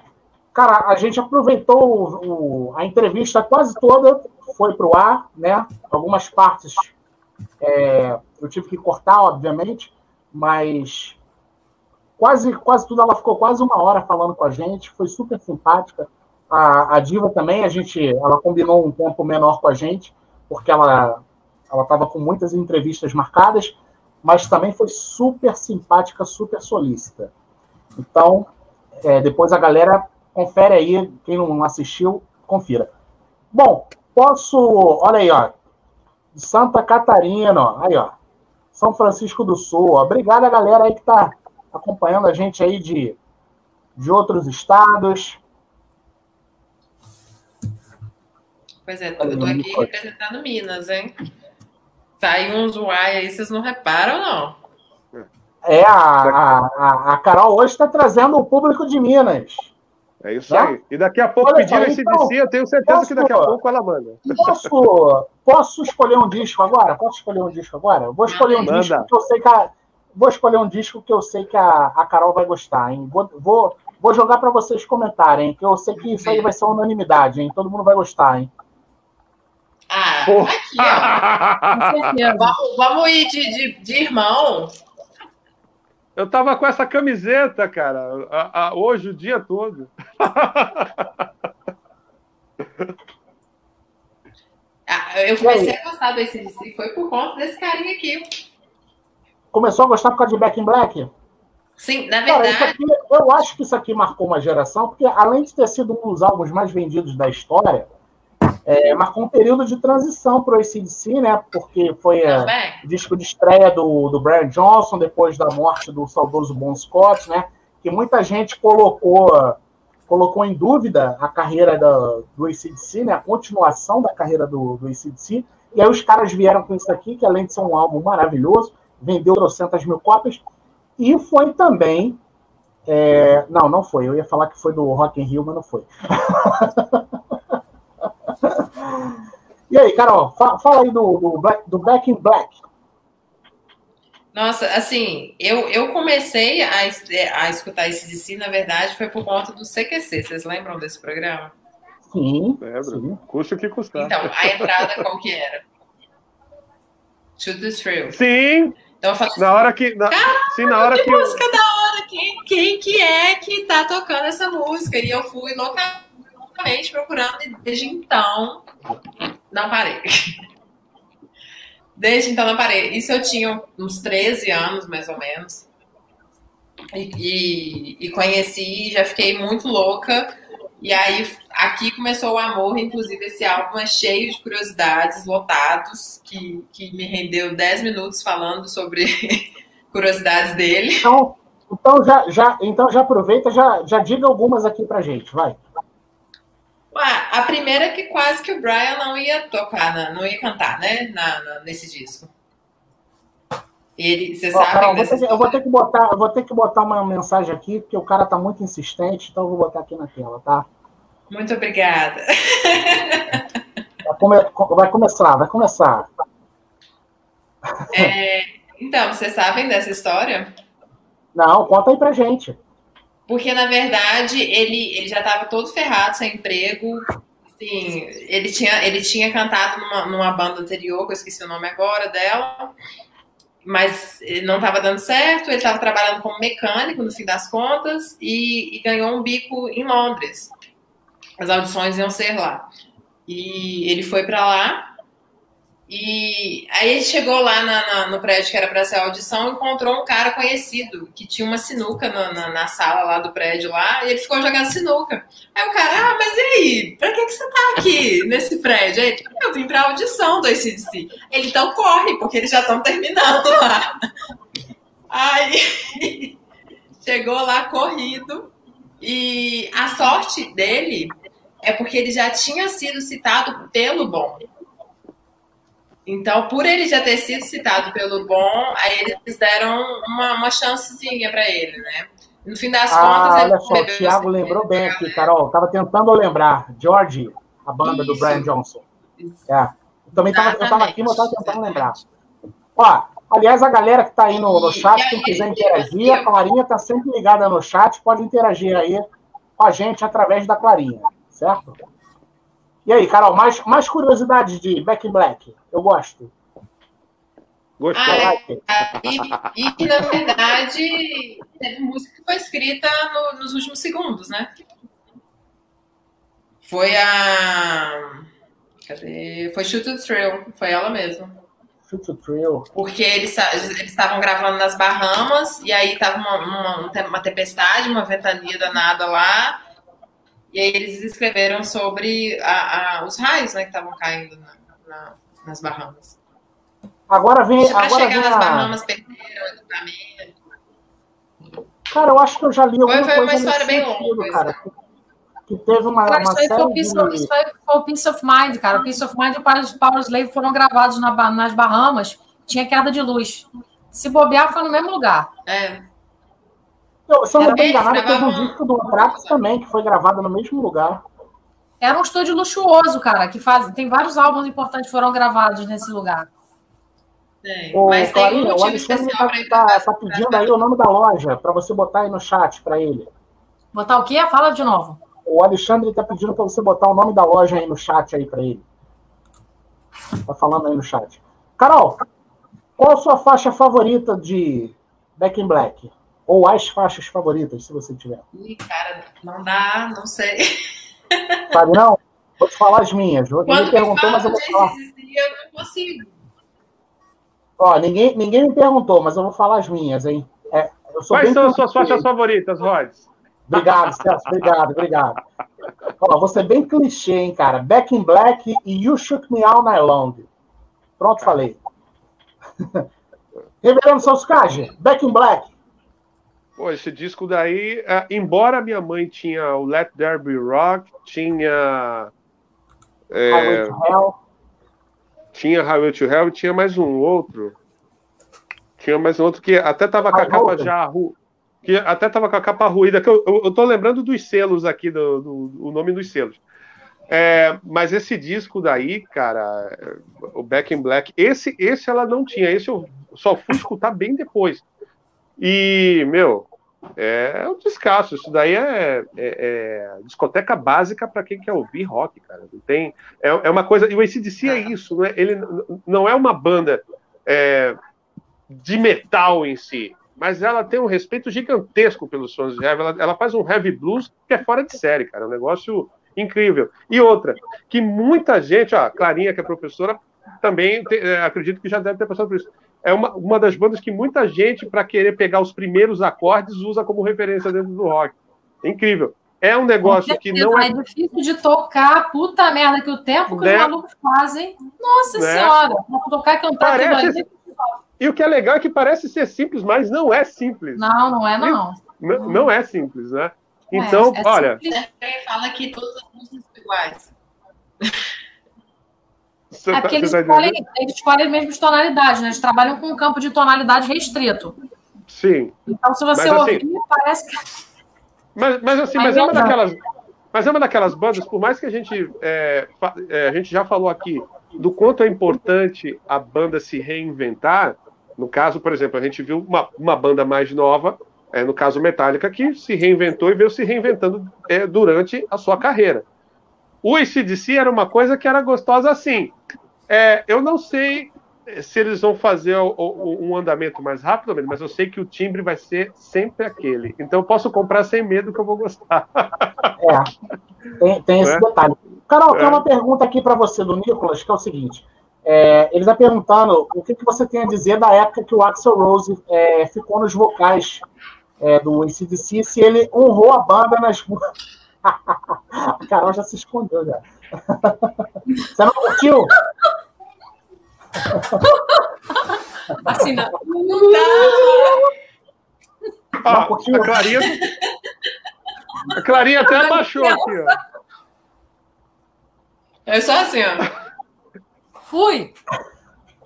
Exatamente, gente, não dá, não dá. Tem uma página que eu gosto muito, chama-se de Cita Zoeira, e eles só zoam quando, quando o Exo substituiu o Brian. Cara, eu, eu vou É. te falar que eu gostei, cara. Eu também gostei. Também gostei. Eu gostei. mim- Eu não- não- a- a- assim, assim, mas é, é, Me dentro- a- surpreendeu, me surpreendeu. é, eu acho que é- pode ser isso. É, a gente viu tantas performances estranhas do Axel no Guns que quando a primeira música que eu vi foi Back in Black, ele cantando, ainda, ainda naquele trono que ele tinha quebrado a perna ainda.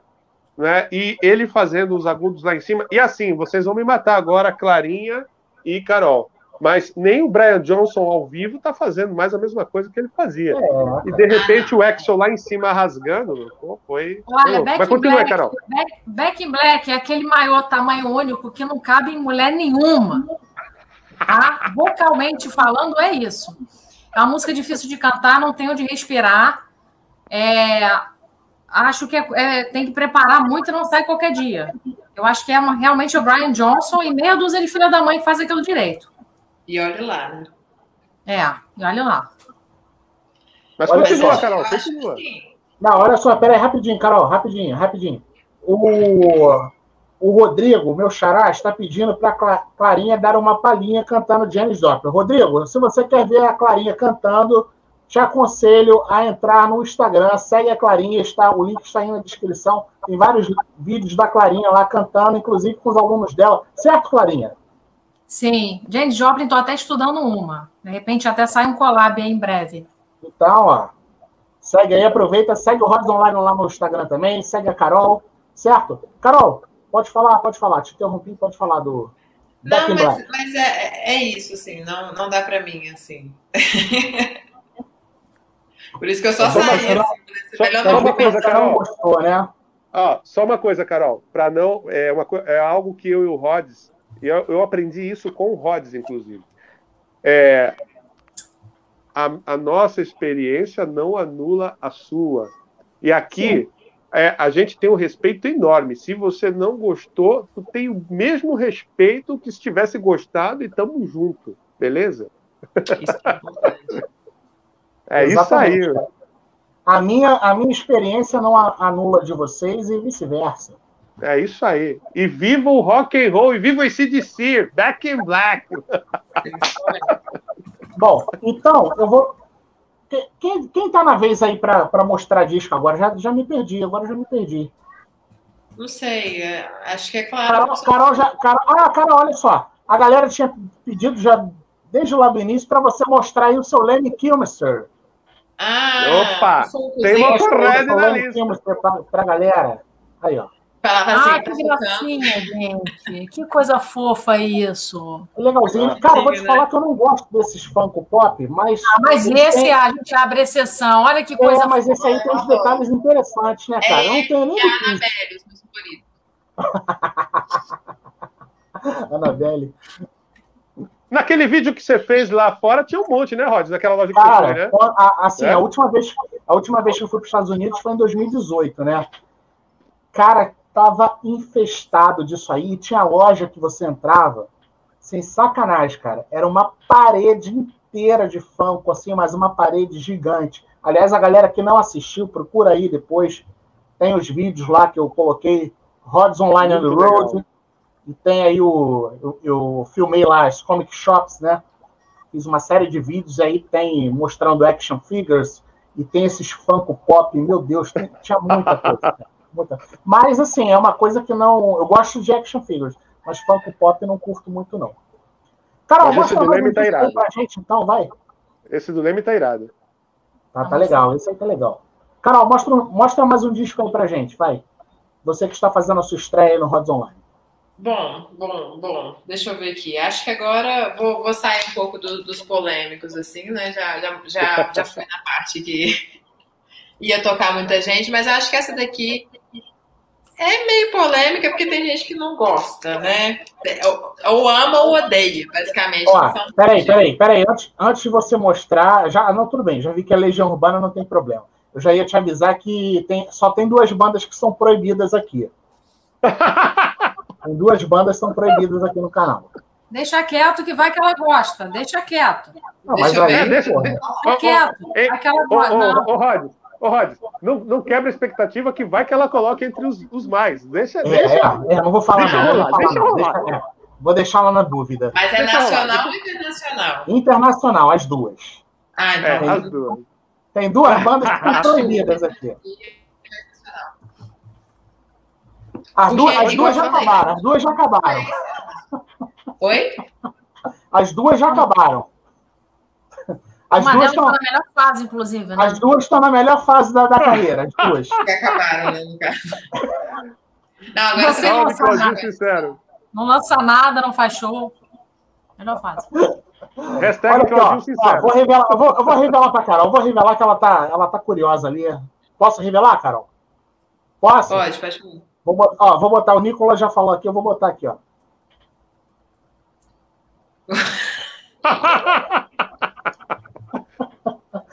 Meu é Deus Claudinho do céu. Sincero. Nirvana, ninguém merece. Nirvana, cara. Ninguém merece. Eu também Só não. o- Eu tô perguntando se é Dream Theater. Não, não, amamos Dream Theater. Pelo amor de Deus. É o, é o Nirvana e o U2. Eu só fico com Coldplay raiva não. do, do John Petrucci, porque minha mão acho que deve ter tendinite por causa dele, mas tudo bem.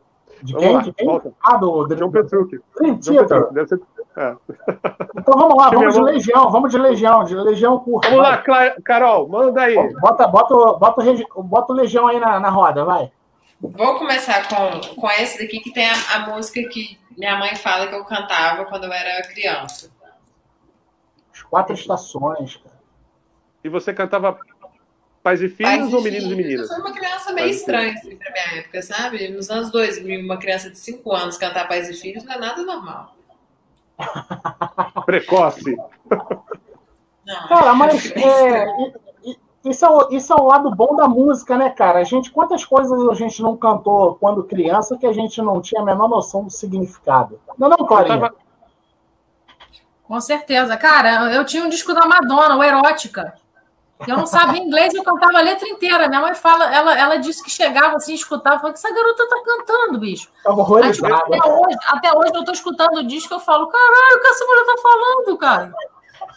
Eu com oito É, anos, esse- eu esse é o que cantava, tinha Rain? Eu copiava, Esse é eu o que tinha copiava Rain? o fonema, copiava o fonema, entendeu? O fonema. Esse é o que eu tinha. Então, já no meu caso, a minha mãe gostava de Beatles pra caramba, Stones, essas coisas todas, e ela fazia uma versão que a- ela, ela cantava uma música dos Beatles, pra mim, é, tocava no violão, é, só que na versão que a Rita Lee fez.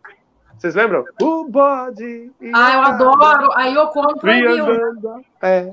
O bode pisou na cabra, dan, dan, dan, dan, dan, dan, e a cabra gritou. "Mé". A Yoko Ono proibiu. Isso aí, só, isso aí que não saiu no disco, só no show. É, então, minha mãe, minha mãe tocava essa versão pra mim. E por isso que eu sou fã de Beatles até hoje.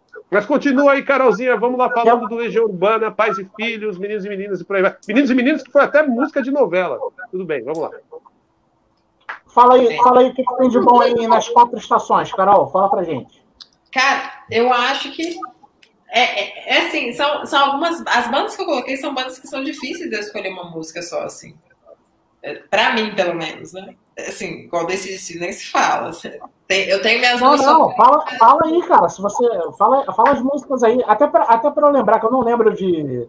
Eu tenho, cara, os primeiros discos do, do Legião. Eu, eu acho que não estão aqui.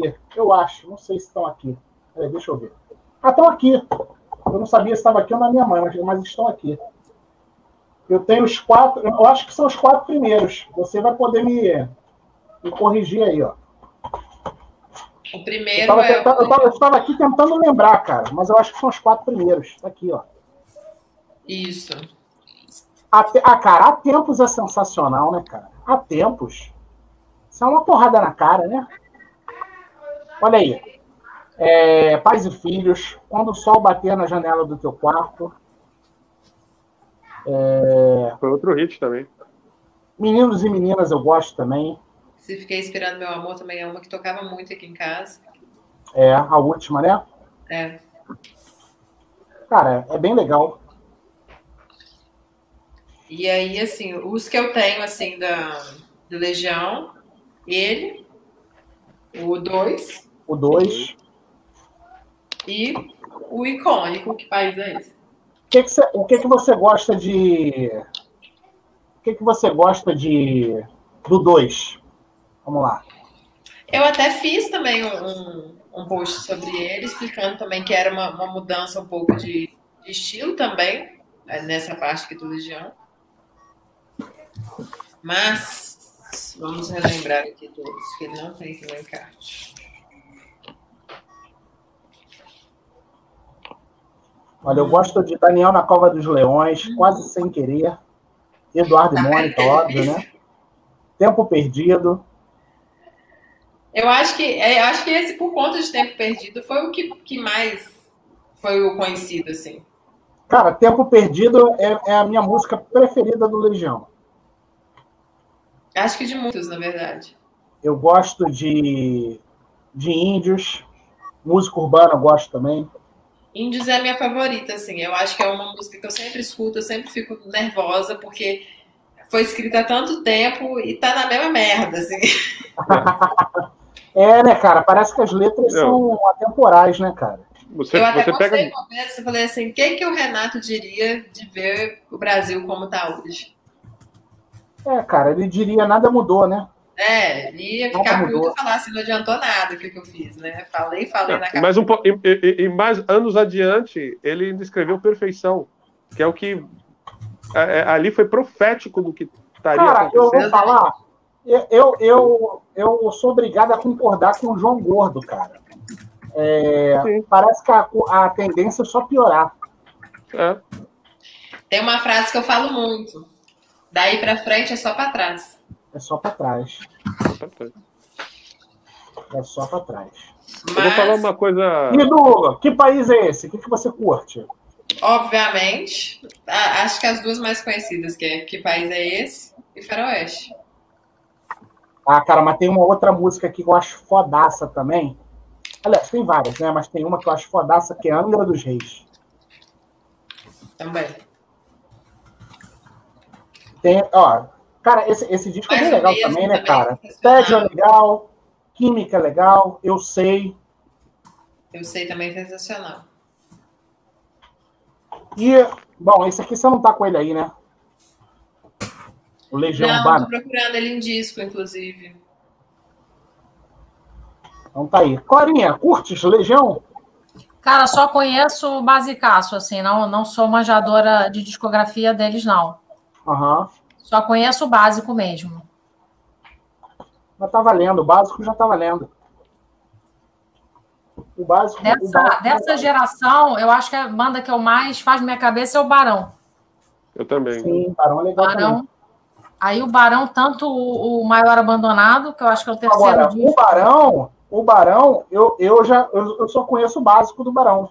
Quer dizer, o básico. O Barão, é Barão o... Mas assim, a, a... Fala, fala, Clara. Fala aí, fala aí, Celso. Depois eu complemento. Não, não, não, complementa que eu tenho certeza que eu vou vir na sua esteira. Manda, manda lá. É, eu acho que o Maior Abandonado é um álbum que tem maturidade de letras, é um álbum que não é tão cru como o primeiro e nem tão quadrado quanto o segundo. O quadrado é coisa que eles mesmos falam, que eles gravaram muito quadradinho no metrônomo, e o terceiro eu acho que eles estão mais com uma identidade definida. E uh, eu acho que é, é um grande disco. E outro do Barão que eu adoro também é o Barão ao Vivo, que é o primeiro disco. É o disco ao vivo, com, não é o primeiro disco com o Frejá, não, mas é o, é o disco ao vivo do Frejá cantando, que aí é, Acho que é 90, se não me engano. 90, 89. Por aí. 89 por aí, né? 90. Por aí, é. Nessa é. faixa. É, é o da capa vermelha abria assim. Eu tinha, foi pra fogueira também. É, eu tenho ele. Ali, aliás, aliás, ô Celso, quando acabar a live, você tem que contar, não, não vai contar de novo aqui na live, que você já contou não, não, vez, não. mas quando acabar, você vai ter que contar essa história pra Carol, que ela tá sem entender ali, esse negócio de fogueira aí, ela não tá entendendo nada. Depois, quando acabar, você tem que contar essa história de novo. Clarinha já sabe, né, a história da fogueira. Eu já sei, eu tenho uma visão diferente sobre a história da fogueira do Celso. Do que... vamos, vamos, vamos, vamos, essa aí a gente vai debater off depois, depois, depois. E para quem não depois. sabe, vejam lives atrás. É, para quem não sabe a história da fogueira de Celso Cage, assista as outras lives que vocês vão descobrir. Clarinha, é isso aí. Fala, fala, um, fala um descasso aí pra gente, vai. Deixa eu só falar do, rapidinho do Legião. Só rapidinho, duas coisinhas vai. só rapidinho, sucintamente. A, é, gente, eu... a, a, gente, a gente. Mas tá legal o papo, né? Tá legal. Que a gente, é, acho que é. a gente falou de poucos discos, mas tá legal, vai. Sim, o, o, interessante, o que é legal da abordagem que a Carol trouxe, é porque a, é, a, Carol gosta de rock pesado também, mas ela não tem preconceito nenhum. Isso é bacana. Sim, então, claro. Então, isso, é, isso é legal demais. Muito bacana. Eu, eu, e aí tem a ver com o que eu vou falar de Legião e o Barão, 120 segundos no máximo. Era uma banda que eu tinha um preconceito danado, porque eu já estava enfurnado dentro das raízes metálicas. Só que o que acontece? Eu sempre tive um respeito muito grande pelo Renato como compositor, é, porque é, as letras deles eram mais. É, nos levavam a refletir, eram temas de aula na escola, né? e sendo que muitos artistas que eu gosto não, não tinham capacidade para escrever o que ele escrevia. E a segunda parte era a banda que, quando eu ainda estava aprendendo a tocar, quando acabava aquele repertório que eu já tinha ali na agulha, é que me salvava, porque todo mundo sabia cantar as letras de Corre Salteado.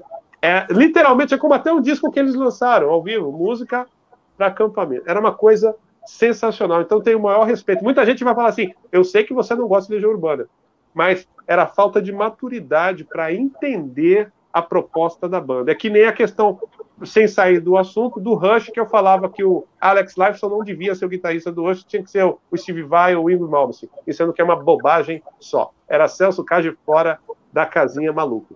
Mas enfim... Assim, você, você, você, te, você trilhou um caminho parecido com o meu. A diferença é que você depois aprendeu a tocar guitarra. Eu não aprendi.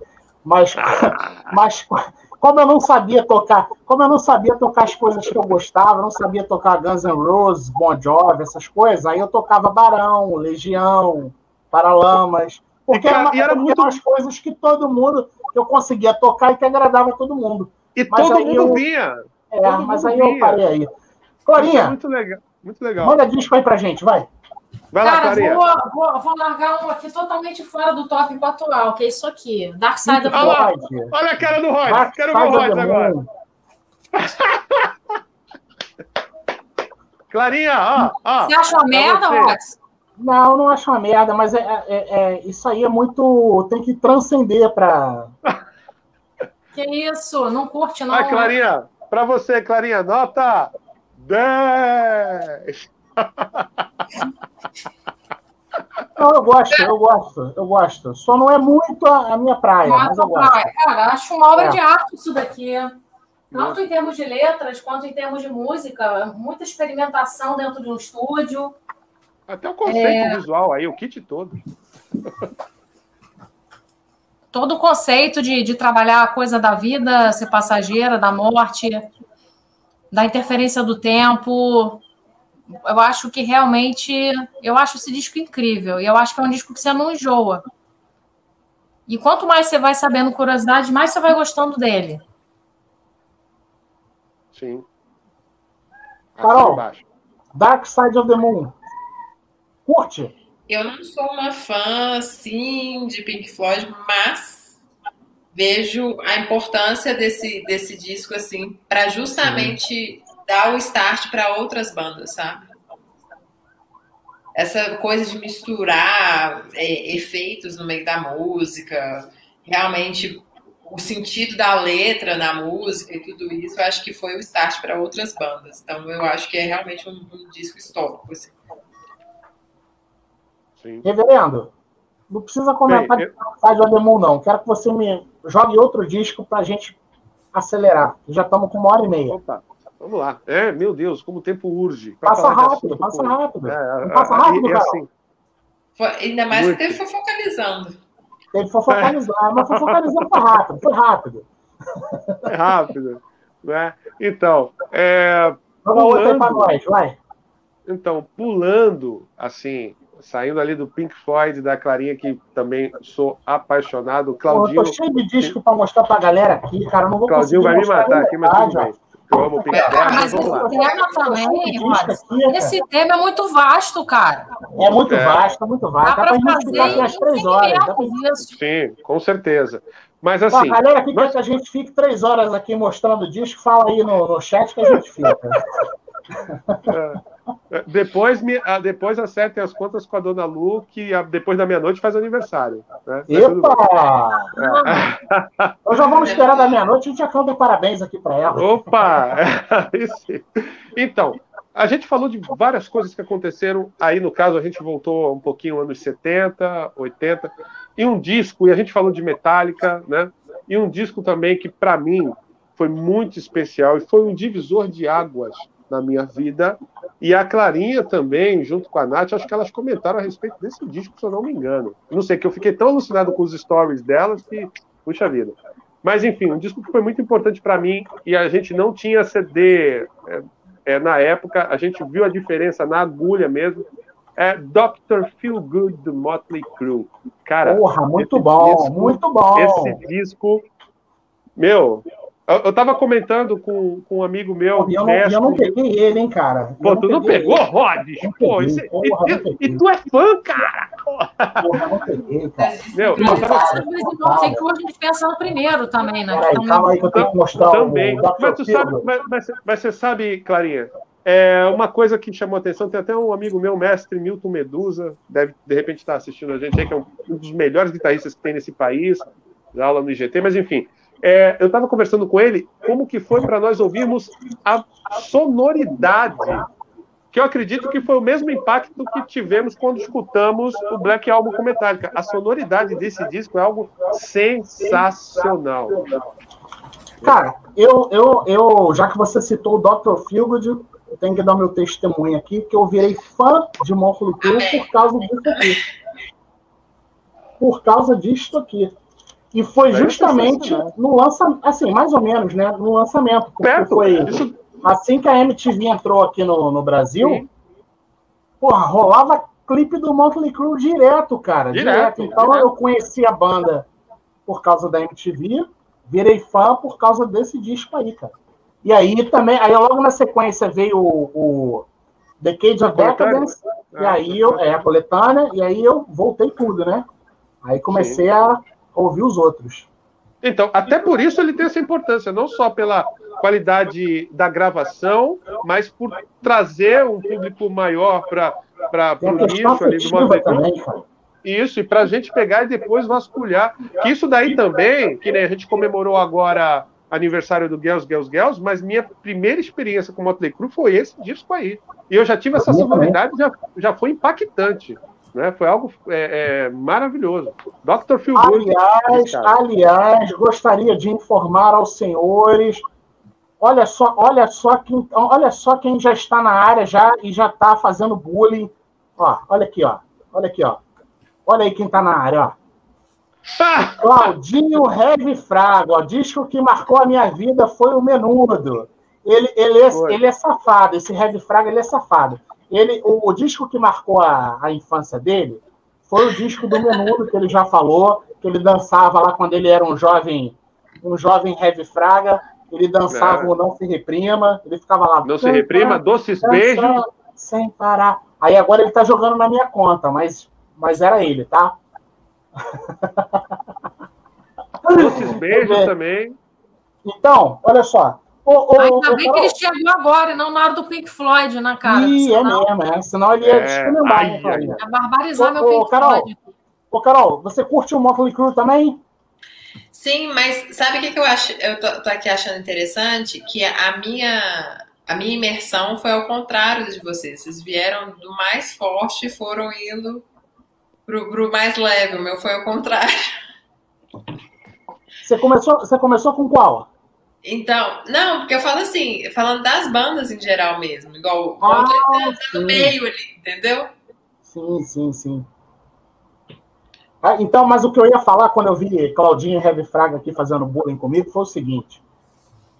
É, já foram, para quem não viu, já liberaram as datas da turnê do Def Leppard, do Poison e do Motley Crue. Passaram tudo para 2022 e, se Deus quiser, estarei lá no que vem. Semana que vem já vou comprar o meu ingresso. E, ó, partiu. Ano que vem, todo mundo tá com Também foi divulgado aí Alice Cooper e. Alice Cooper, Alice Cooper. É, mas essa aí, cara, essa eu acho que não vai dar. Essa eu acho que não vai dar tempo de eu, de eu conseguir ir. Claudinho talvez já. Claudinho já vacinou. Claudinho talvez consiga ir. Eu acho que não, não vou ter tempo de ir de vacinar e, e comprar as paradas para poder ir. Porque eu já ia para o Rio de Janeiro para tomar essas vacinas. Eu só vou tomar em julho. Em cima, pô. fala de vacina, gente. É, tá pô, muito. Não, vou, vou, vou tomar a, minha, a minha está prevista para março. Aqui pra no Rio. março? Não tá tão rápido assim, não. Para março, Clarinha? Março do ano que, que vem? Isso? É, um calendário diz outubro, outro diz março. Eu vou acreditar no de março porque eu não quero me iludir. Caramba, cara. A minha tá prevista para julho, pô. A minha, tá previ... a minha do Celso está prevista para julho. É. Se, seguindo o cronograma que o Rod estava mostrando, a minha é no dia 13 de julho. E a minha é dia 23, eu acho. É. Acho que é 23.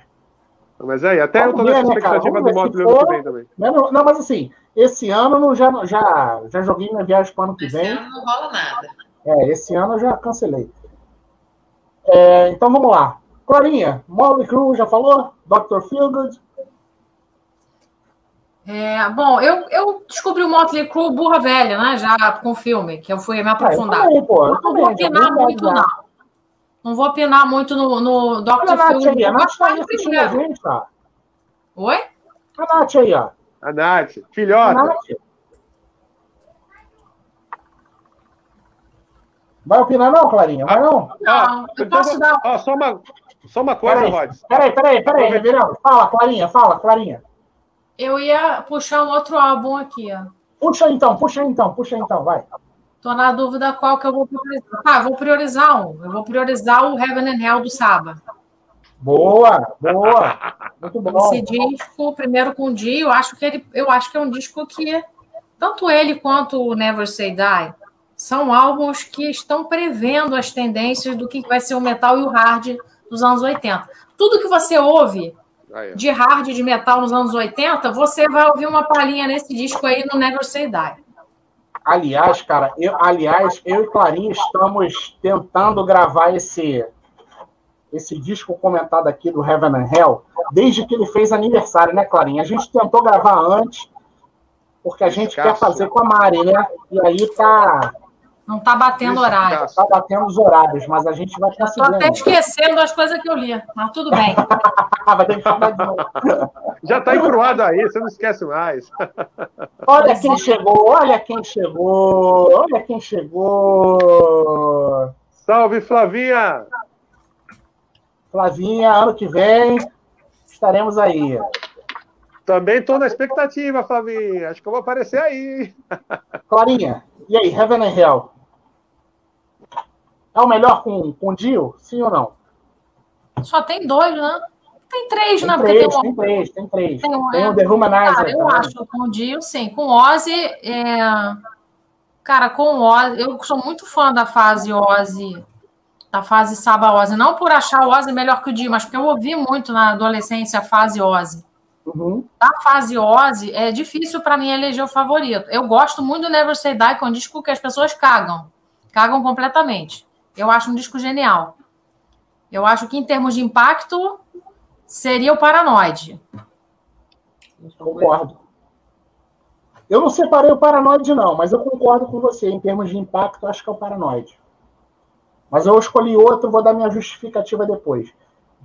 Carol, o que, que você acha do, do Black Sabbath e do Heaven and Hell? Cara, eu sou extremamente fã de Black Sabbath. Extremamente. Tamo junto, tamo junto. Tô gostando dessa menina, reverendo. Pô, tô te falando que, ela é, tô falando que ela é família. Ela não ficou bem ali já no, no na, na ela ficou bem, ela ficou bem. bem é, é, família, já, ela já nasceu predestinada para ser da Rhodes Family. É, eu sou muito, muito fã, mas assim, eu, eu tenho meu coraçãozinho na fase Ozzy, né? Então, porque eu sou muito fã do Ozzy. Então, mas essa é assim, o Dio tem todo o seu merecimento, mas eu não, eu não consigo enxergar assim exatamente falar assim, Black Sabbath é Dio. Eu acho, eu prefiro o Dio na, na carreira solo dele, sabe? Mas Mas olha, é, cara, isso aqui esse aqui eu, eu acho que quando o Ozzy saiu, o, o Tony Iommi tinha que ter mudado o nome da banda. É. Mas tudo bem, não mudou. Mas tipo cara, isso, aqui... seria é, nessa pegada. Cara, Olha, é verdade. O, o, o, o Clarinha, verdade Clarinha é... tem uma mensagem do Heavy Fraga para você, hein? Aí, ó. É isso, cara. Eu acho Never Say Die muito, é. muito foda. Ninguém liga para esse disco. Eu posto, posto coisa desse disco, nem, nem ouvi o disco, acho uma merda. Pô, Aí, disco... Clarinha surpreendendo o Heavy Fraga, hein, Caio? Eu acho esse disco maravilhoso. Eu acho esse disco maravilhoso. Agora, ah, eu, esse eu lance. Esse lance do, do, do Ozzy ter saído, a verdade é que quando o Ozzy saiu, só o Tony Iommi estava de boa ali para tomar decisão, porque o, o Bill Ward estava com um problema de droga pesadíssimo Sim. e o Geezer estava numa depressão pesada. Então o Tony meio que foi fazendo as paradas assim, vamos tocando em frente, né? Porque atrás vem gente. Olha, então, mas uma sim. coisa nós quatro vamos concordar. A melhor fase do Black Sabbath é com o Tony Iommi. Tenho dito.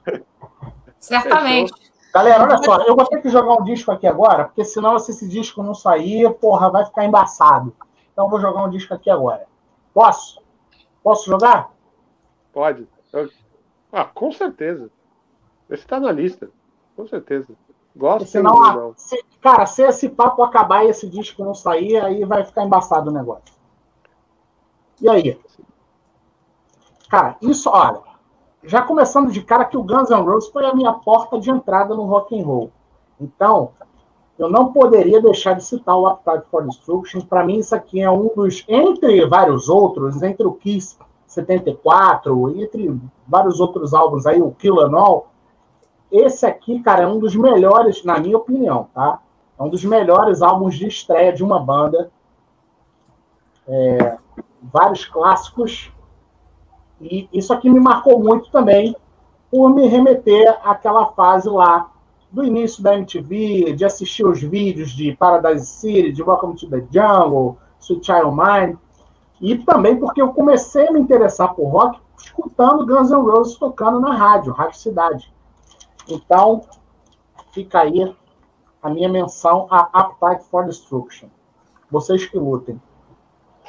O Guns foi sua entrada para drogas maiores. e aí, Carol, o que, você me diz aí de Appetite for Destruction? Cara, eu, eu, eu curto o som do Guns, particularmente acho um pouco subestimado, assim, algumas, algumas músicas. Superestimado? Superestimado? É. é. Assim, que às vezes essas pessoas colocam num nível que eu acho que não seja. Pode, Carol, pode, pode, falar, sem, pode falar sem receio, Carol, que você está em casa. Mas é, eu acho que, é igual eu falei, é a importância, porque até hoje é através do Guns que as pessoas também conhecem muitas músicas, entendeu? Eu acho que o meu problema com o Guns, acho que nem é tanto problema com a banda, mas é porque quando eu saía mais nova, aí sempre vinha, às vezes, alguém falava assim: tô vendo seu estilo, meio roqueirinha, né? Eu gosto de Guns. Aí eu falava. Ah. Eu acho é porque, que foi. É porque, eu, é porque eu acho que o cara fala, gosto de Guns, que ele já acha que é, aí é certo, né? Guns N' Roses é a aposta certa, né? Ah, esse é, é o camarada que não tem ideia de como vai puxar assunto com a moça bonita, entendeu? Você é meio roqueirinha. Você é meio roqueirinho, hein? Gosto, é meio gosto mais, hein? Ó, temos algo em comum, hein? É, tipo isso. É? Aí eu tipo acho isso, que eu peguei né? um pouquinho de ranço, foi ali, mas. Aí a Carol já mandava, eu odeio Guns N' Roses. Aí ô, ô Salsinho, ô Salsinho, é, que, é, é, igual aquele lance, né? Hum, olha só, eu estou com a camisa do Nirvana. Não! Exatamente. A mesma pessoa vai pro pagode. Não, e assim, cara, a camisa, a camisa. Olha, a camisa, olha. Camisa de banda para mulher, a coisa de 10 anos, só tinha do Guns. Até para achar do Iron era um, era um parto. Tinha uma lojinha em São Paulo que vendia online. Era. Aí você não achava. É isso aí. Perfeito. Florinha, Appetite for Destruction. Curtes? Cara, eu gosto de Guns, assim, gosto de uma música ou outra, e por incrível que pareça, eu gosto das músicas que o Axel tá cantando em região grave. Tipo Don't Cry, Strange, me agrada mais. Que é, agrada mais. Que não, é não o... da discografia. Que é a voz natural dele, né? Eu gosto mais dele cantando nessa região do que aquela região, entendeu? Ah! Uhum. Minha mãe também. É, minha mãe falou, minha mãe, quando eu falei para ela, mãe, Guns N' Roses é demais, ela. Ah, esses filhotes do Aerosmith com o filho da Janis Joplin cantando? Filhotes de Aerosmith, olha só, cara. Aliás, o Aerosmith também tem um disco que devia entrar nessa lista, hein? Qual que é, Clarinha? Fala aí. O Get a Grip, né? Eu acho. Porra, Clarinha. Porra, Clarinha. Por causa do impacto, os videoclipes. Tu é meu fechamento mesmo, Clarinha. Já videoclipes, cara. A trilogia de videoclipes, na boa isso aqui, marcou, isso aqui marcou uma geração, meu. cara. Com certeza, é. Meu. Isso aqui marcou uma geração. A Rods, nossa primeira vez ao vivo com eles foi nesse, nessa turnê, pô. Foi, porra, foi. ficou estranho essa frase, ficou essas coisas. Ficou estranho. O, reverendo, sobre, o reverendo essa, essa, essa frase, ela, ela ficou com uma conotação homoafetiva. Então, tu vamos já pensou se o Claudio tivesse aqui? Nada contra, mais uma vez, nada contra os homoafetivos, mas né, vamos reformular isso aí. A nossa primeira vez assistindo o Aerosmith ao vivo foi por conta do Get a Grip, só para, né? Só pra... Fica, Não, fica né? no ar qual a primeira vez, né? Hã? Fica no ar qual a primeira é, vez. É, fica no ar, fica aquela coisa assim, né, meio da, da margem para isso, isso porque, ó, o Rod vai me mudar. Isso porque vocês não sabem como que ele fez para ir no show esse dia. É, eu vou contar para vocês depois em off, em off. Em off. Não posso falar ao vivo, não, é. Depois. depois cara, eu, eu tô ficando com medo desse negócio. Não, eu tô com medo. Tô ficando não. com medo. Ó, Get a Grip é, é o melhor do Aerosmith? Não, lógico que não. Mas ele marcou uma geração porque foi justamente é, porra, o, o que botou o Aerosmith lá no. Clipes, na MTV. Foi, foi a segunda. A, a, clipes, a, né? Igual a, Clarinha falou isso, aí, a questão da MTV. até por isso que lá naquela nossa votação, lá no, no nosso grupo, eu coloquei o Permanent Vacation lá atrás, porque, para mim, o Up foi o Pump, que, pô, o Aerosmith voltou Cara, eu, a figurar. eu gosto bem mais do bem mais do Pump, mas Cara, Sim, é inegável mas esse aí, ele marcou. Jogou esse daí, voltou a banda ribalta novamente. É, cara, ele marcou de, de uma forma que não tem como a gente. Não né? tem como. Eu, particularmente, curto mais o Pump, mas, enfim. Carol, curte o Get a Grip? Sim, sim. E pegando esse gancho aí seu sobre questão de, de MTV e tudo, é, também estão na, na, nas, nas bandas que eu separo aqui, que são bandas bem. É, eu sou graduada em administração, então a gente estuda é, até a parte por trás, porque querendo ou não, a banda é uma empresa. Sim. E eles enquadram também assim totalmente um marketing assim muito bem feito, muito bem feito. Celso Cage, manda mais um disco aí pra gente, vai. Poxa, eu já estava separando aqui porque Estamos falando 1992, 91, e um disco assim que é, nem todo mundo concorda com o que eu vou falar, os quiceiros, e eu sou quiceiro também. Mas assim, o disco que trouxe uma relevância perante a crítica e não pode deixar de faltar de estar nessa lista é esse aqui. Caramba, viu como eu fui rápido no gatilho? Viu como eu fui rápido? Saque rápido. Saque rápido. Isso aqui é um negócio Cara, fora. Eu vou deixar. Esse aqui eu não vou nem falar, eu vou deixar você falar, porque eu separei aqui, muito provavelmente pelos mesmos motivos que você. E ele estava até na ordem aqui. Tanto que quando você puxou, eu já puxei ele aqui também. Já, vou deixar é, você falar que certamente são os mesmos motivos pelo qual eu coloquei o Revenge na lista. Então, assim, 120 segundos, vamos lá. É, durante os anos 80, eu passei, sofri muito preconceito por gostar de bandas de hard rock. Inclusive, quando a, a, a, Nath apareceu aqui, ela falou que vai fazer uma campanha junto com a nossa amiga Clarinha aqui, live do Rat. Live do Rat. Beleza, vamos lá. É, e sofreu muito bullying por gostar de hard rock e levando os discos do Kiss para tocar nos bailinhos de metal, quase ninguém tocava por causa da, da sonoridade e tudo, beleza. Quando. Clarinha já volta. Clarinha já volta. Quando surgiu é, a, aquela faixa God Gave Rock and Roll to You, que primeiro saiu como single, trilha sonora do filme. Pô, eu vi um som já mais encorpado. E quando eu ouvi a primeira vez Unholy, falei, cara, eu estou me sentindo vingado, quis pesadão. E dentro dessa coisa de MTV, meu, a gente via é, Domino, Unholy, Gastotal toda hora rolando.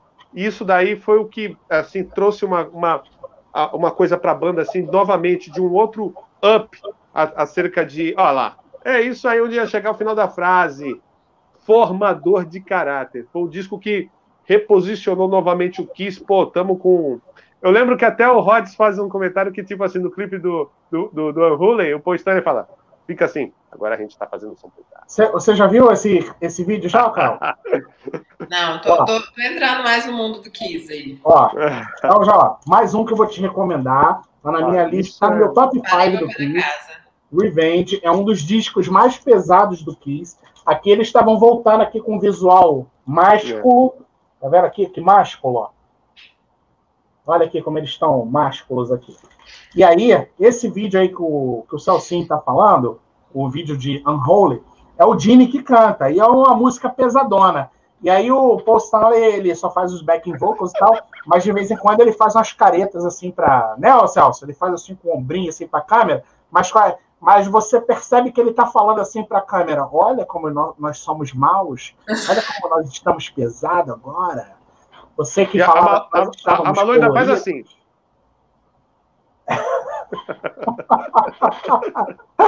eu brinco, eu brinco muito com, com o meu, meu, meu treinador. Ele também ele curte pra caramba o rock e ele fala que o, que o Kiss que foi a entrada para ele de, de drogas maiores. Eu fico brincando, porque às vezes você olha pro Kiss e você fala assim: os caras vão falar só do capeta! Aí quando começa a tocar, é assim. Mas essa, essa música é sensacional. Essa música aí que o Salsinho falou. E foi, foi o primeiro clipe que saiu, não foi? Do Revenge, que o Salsinho? É, porque o, o, outro foi do filme, né? O God Gave Rock and Roll foi do filme.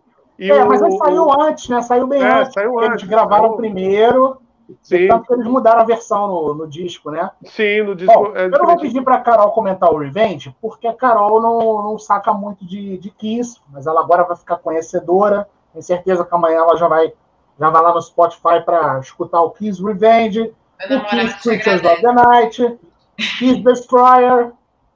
Né? Muita coisa. Eu vou te, vou te mandar depois, vou te passar um zap com a, com a lista bacana. A lista completa do Para Casa, pode deixar. Olha, então, vou, e, você, vou puxar... e você também, Carol. Mande, mande também as suas também. Mande. Com certeza. É, aliás, ali, a, a, a, Flavinha, a Flavinha tá, tá pedindo aqui o preferido dela. Flavinha, eu ia falar. o seu preferido, eu vou esperar a, a Clarinha voltar, porque tem uns discos aqui que estão separados aqui, que eu só posso puxar na presença da Flavinha, da, da Clarinha. E, inclusive, o seu preferido está aqui também. Aliás, se o seu preferido for o mesmo que o meu preferido, ele não está aqui. Eu, eu coloquei outro. Mas depois a gente vai resolver isso aí. Deixa a Clarinha e voltar aí? que a gente vai resolver. Eu e aí, outro aqui. E aí, eu ia falar. Ó, Clarinha voltou, Clarinha voltou. voltou. E aí, Rods, eu ia falar, quando vocês falaram das tatuagens, eu ia falar do preferido da Flavinha, porque a primeira tatuagem que eu fiz foi a do Super-Homem. Você? Não, no, aquelas de mentirinha que a gente fazia ah, na escola. Tá, de mentira. Foi do Super-Homem. Aquela. Peraí. Calma aí, então. Olha só. Eu, não é o meu. Não é o meu. Não é o meu preferido. Não sei se é o preferido da, da Flavinha, cara. Eu acho que é. Ou não? Não, acho que não. Acho que é o preferido da Flavinha é o mesmo que o meu.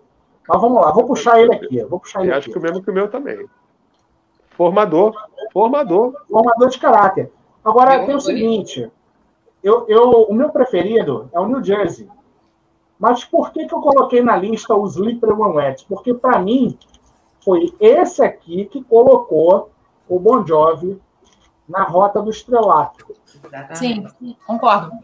Né? E, cara, as faixas que a gente tem aqui, porra, a produção é impecável. Desmond Child aí na, ajudando aí na, nas composições, né? Então, e a gente tem um dos maiores clássicos do, do Bon Jovi nesse álbum aqui, que é a Living on a Prayer. Tem também You Give Love a Bad Name. Tem Wanted Dead or Alive.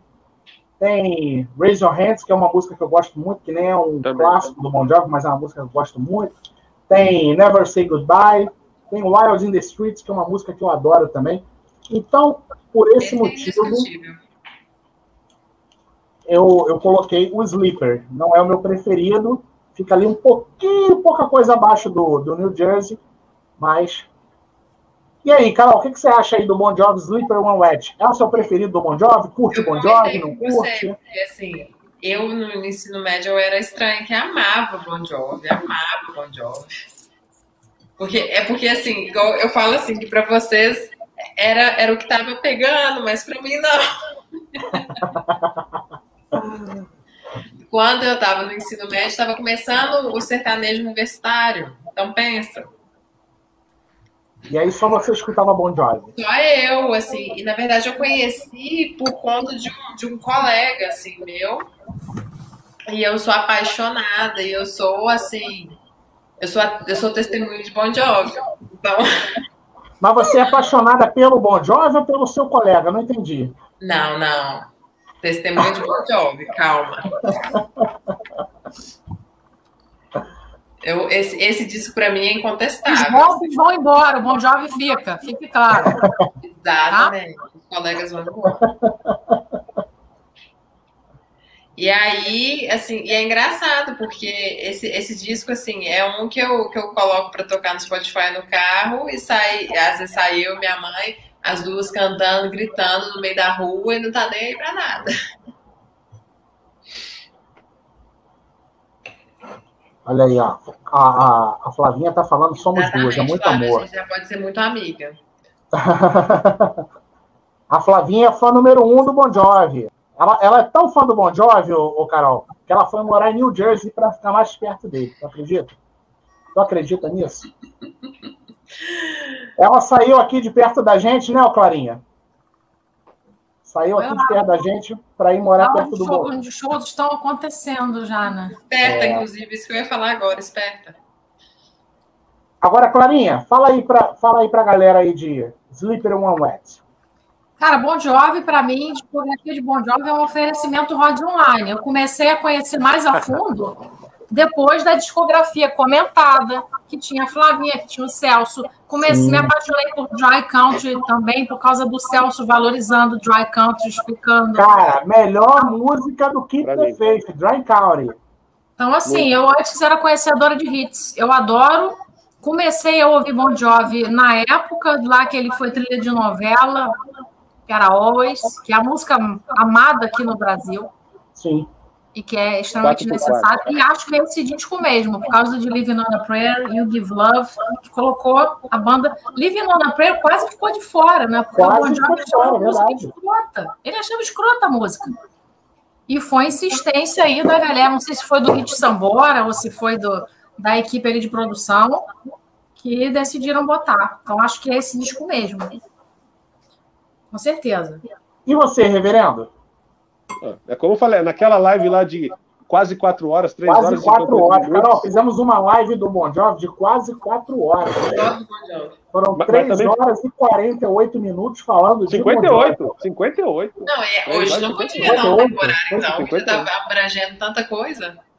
Não, mas é, é, é, é, mais ou menos por aí, porque ali a gente é, é, falou da discografia toda, né? Discografia toda do Bon Jovi. E assim. Aí, é... A Nath curte o Dry também, ó. Muito, isso é uma música sensacional. Aliás, olha, mais uma vez aí, agradecer a todo mundo que está acompanhando a gente. É isso, é. A galera que entrou antes, já saiu, a galera que entrou depois. Muito obrigado. Lembrando que amanhã esse bate-papo vai estar no Spotify em formato de podcast. Quem não segue lá ainda, entra lá, Spotify, Rods Online Podcast. Vai, Salsinho, desculpa aí a Não, não, não, mas é, é, é, é, fazer o gol e sair pro braço. Esse disco é um descasso. É que, muita, é que a gente volta naquela, naquela redundância. As pessoas que gostavam, se diziam gostar de coisas mais pesadas, não falavam que não, isso daí é coisa de menina, mas esse é um disco que abriu portas em rádios para ter segmento de rock. Sim. Esse disco aí é, é, um descasso, não tem o que falar. E em eras, em eras que não existia aqui para nós MTV, sabe? É, a gente não tinha esse acesso de informação todo e é impossível, é, por mais que não seja aquele som é, todo radical, mas é um disco formador de caráter e eu ouço ele da primeira à última faixa. É assim, e, ó, selo Claudinho irretocável. Vou, vou contar um segredo para vocês, hein? Muita gente que na, lá naquela época, lá, iníciozinho dos anos 90, que foi quando eu comecei a curtir, Muita gente que falava que não gostava, hoje tem vinil. Hoje Eu acho engraçado. É. O pessoal vai fazendo terapia, vai vendo que é recalque, né? Aí vai Muita gente ideia. que me criticava. É, ô, ô, Carol, eu, eu e o Celso, nós somos de uma época que a galera que escutava Bon Jovi, Poison, era chamado de viadinho. Não é não, É. Celso? Passou por isso Sim. também? Sim, com certeza. Ainda me falava um negão desse É. tamanho gostando disso. É. Aí, aí o- os caras mais abusados, porra, chamava a gente de viadinho. Eu entrava na porrada, mas cha- chamava a gente de viadinho porque Ele gostava de em Bon casa e Jovi. escutava também. Hã? É, Ele chegava em casa e escutava também. Era bem capaz, hein, cara? Bem capaz. E hoje, e hoje, muitos daqueles lá que em 91, 90, na Até época que antes. saiu o Always, que falaram, ah, essa música Isso. de viadinho. Aí o Hoje, Watson tá mandando uma carapuça voadora bonita isso pra essa galera aí. Quem tiver aí, ó, tá no É.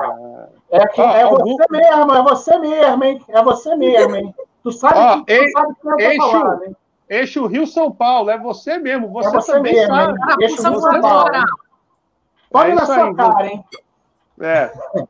Ó, vou puxar, vou puxar outro, vou puxar outro, que eu sei que a, a- eu sei que a Clarinha vai fechar comigo, hein? Ó, Lógico. Lógico.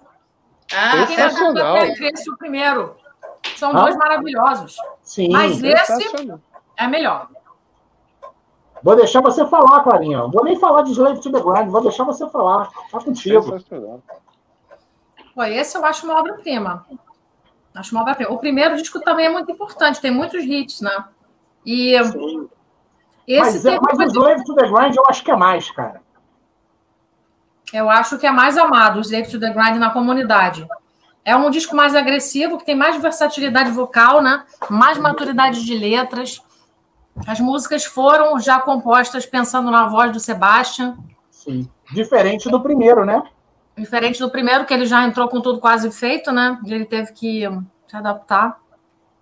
Eu acho esse disco uma obra de arte. Maravilhoso. Aliás, Clarinha, le- lembrar aí pra galera que nós já fizemos aí o, disco comentado do Slave to the Grind, né?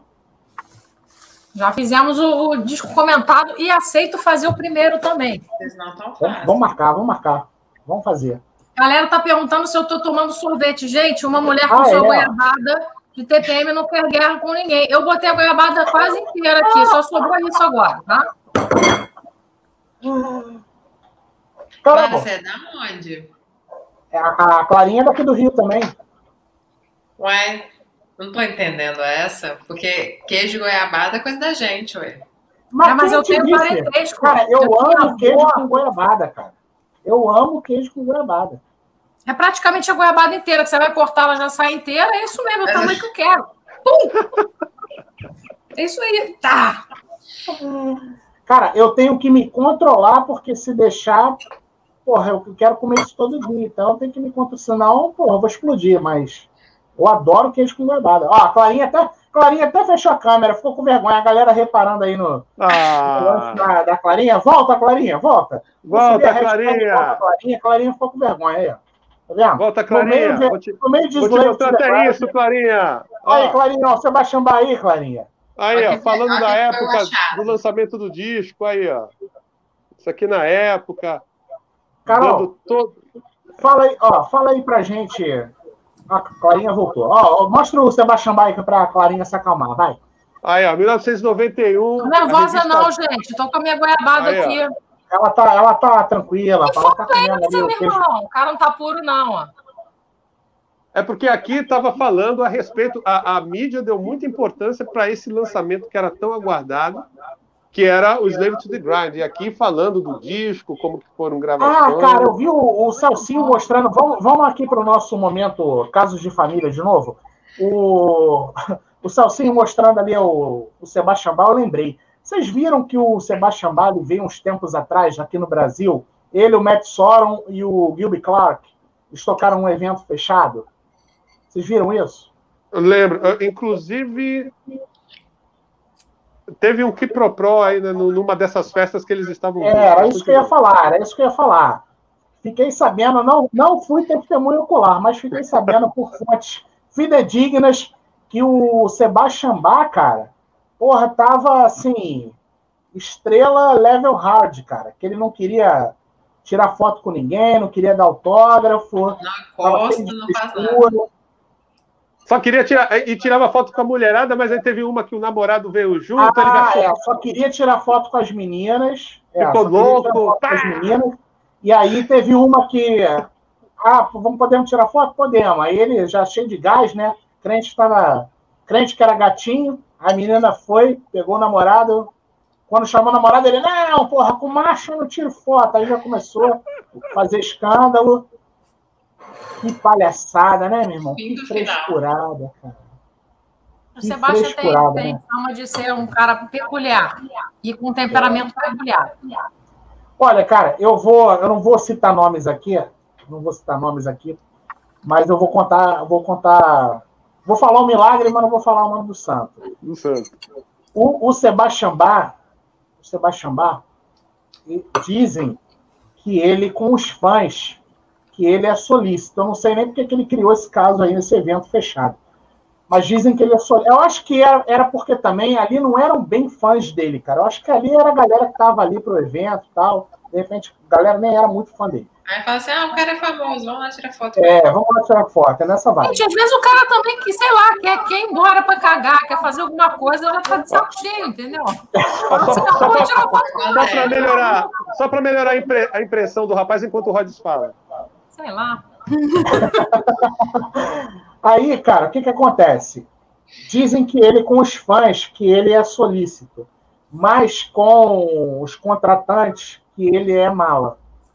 Entendeu? E aí é complicado para lidar com ele.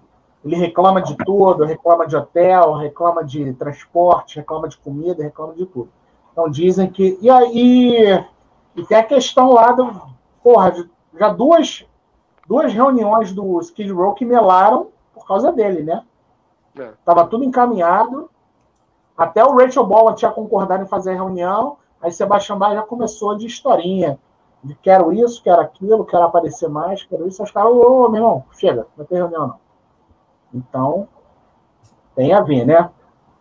Galera, porra, agora eu vi a Clarinha comendo ali, porra, me deu uma vontade de fazer um lanche também.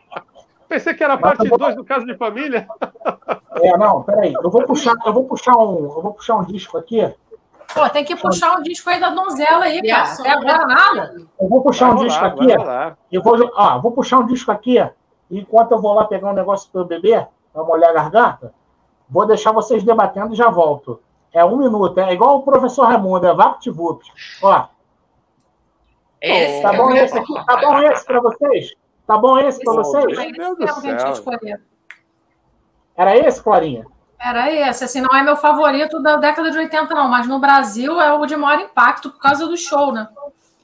Eu acho que é o favorito da galera, assim, isso aí é 80% fala que o é favorito um descasso, é esse. É um descasso, mas não é o meu favorito. É um descasso. Também. Mas eu acho que tem essa relevância aí por causa do Rock in Rio, né, cara? É, com certeza. Carol, Carol, você, já vi você com o disco do Iron Maiden, Quero que você comece falando. Eu estou ouvindo vocês, hein? Já volto. Fala, Carol, fala que eu te não, escuto. Não é o meu favorito, já vou mostrar meu favorito. Manda aí, Carol. Por quê também, né? Esse é, o meu favorito também é esse. Esse daí, da década de 80, com certeza. Que, que teve mais impacto e eu acho o Iron uma banda fabulosa em todos os quesitos, assim, praticamente. Tanto palco quanto banda em si é, a história que conta, porque a, a, os discos seguem uma ordem cronológica praticamente e falam de história mesmo. Então, assim, eu acho impecável. Não, não tenho o que reclamar do Iron. Eu acho que é uma banda que agrada a, todos também. Assim. Não acho Vamos lá, Clarinha. Uma banda é que tem algo a falar. É isso que a Carol falou, eu concordo. Esse também é meu favorito. O Number também é meu favorito.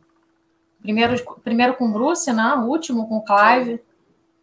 Começou a entrar a harmonia vocal. É uma coisa que não tinha nos primeiros discos com Paul. Ou foi outra coisa. Eu acho esse disco é uma obra de arte. Inclusive, tem um álbum comentado que eu fiz com o Rods que está para ser editado aí. Spoiler. Porra, já está já tá uns dois meses já para editar esse áudio, né, Clarinha? Essa, pois é, adoro, lista... adoro. As histórias tem, são incríveis. Tem, tem muita um coisa boa ótimo. aí.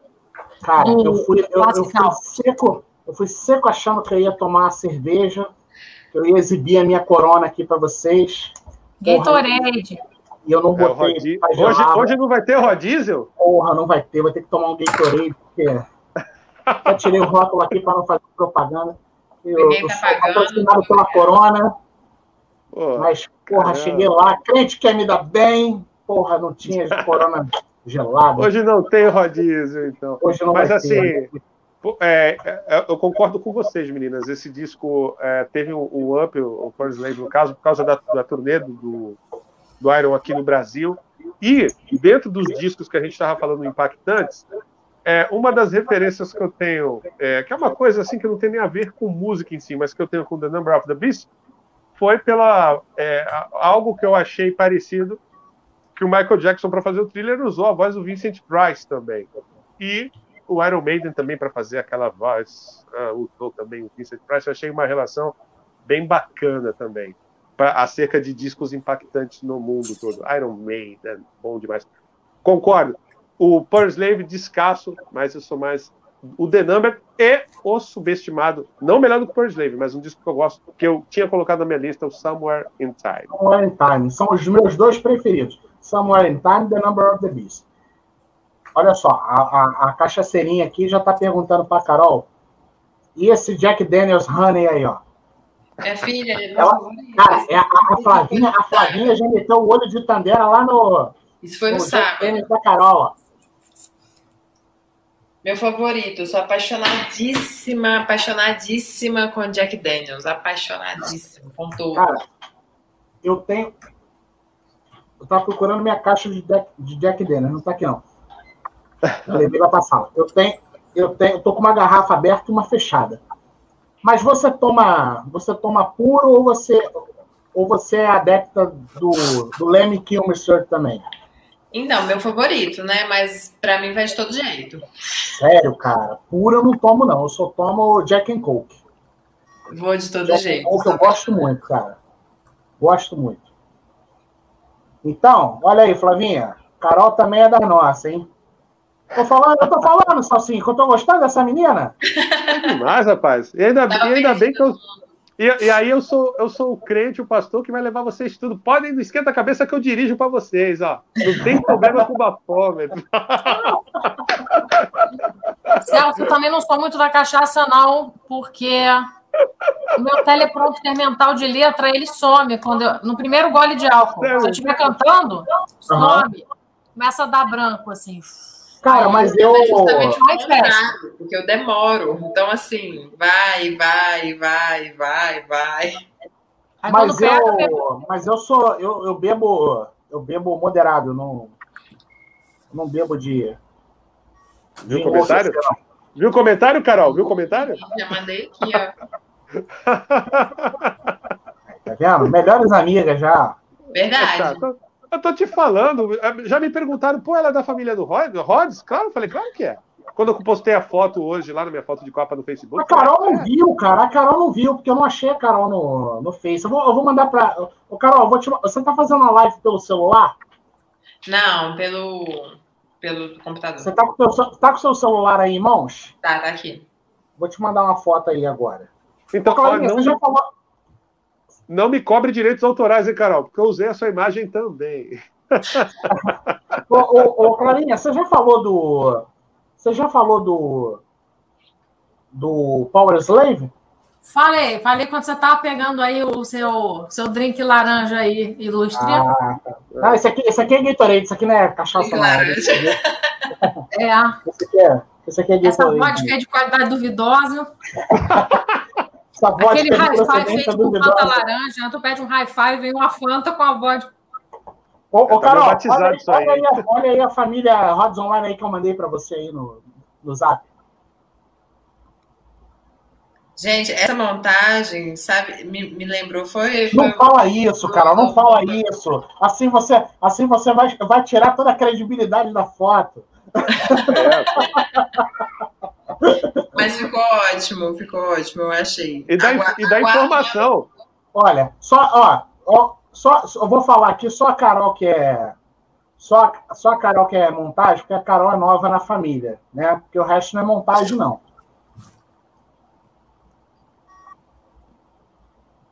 Celcinho, inclusive, está caráter. Clarinha. Ah, depois, depois do Chelsea ali fazendo aquela propaganda, vai ter que pôr a minha também, pô. Clarinha, puxa, puxa mais um descasso aí pra gente, vai.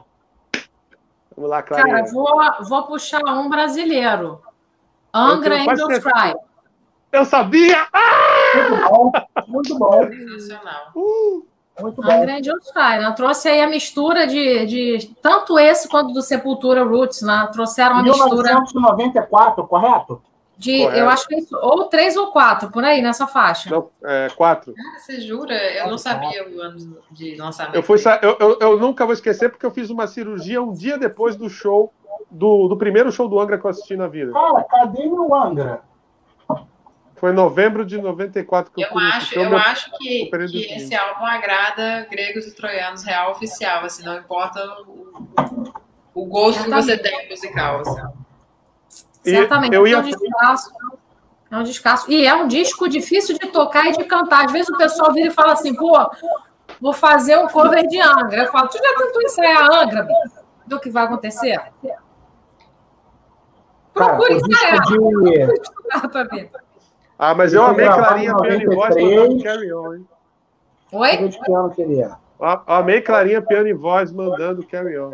Ah, obrigada. Eu adoro essa Ah, música. cara, a Clarinha faz umas versões fodas demais, cara. Ah, cara, eu sou muito fã. Eu sou muito fã. Depois que eu vi a da Flavinha, eu falei, eu vou tirar a minha.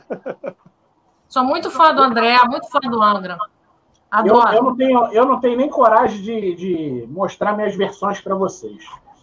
Vergonha, vergonha dele. Depois, depois que eu vi da Clarinha, eu tô quase apagando a minha do, do, do Instagram, pô. A sua ficou legal também, Celso. Eu vi. Ai, meu Deus. O Celso fez versão de quê? Fez... Foi Carry On, ele botou no Stories. Eu vi até o Ah, final. tá. Meu Deus. Olha que vergonha agora. Ah! No destaques Olha. pra gente ver. Concordo. Não sei, tá no destaque, Celso? Ou foi só para quem entrou naquela hora?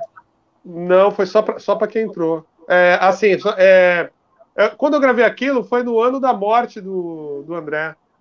E o André é importante pra mim, até a gente falou de Leme, para não perder a- o fio da meada.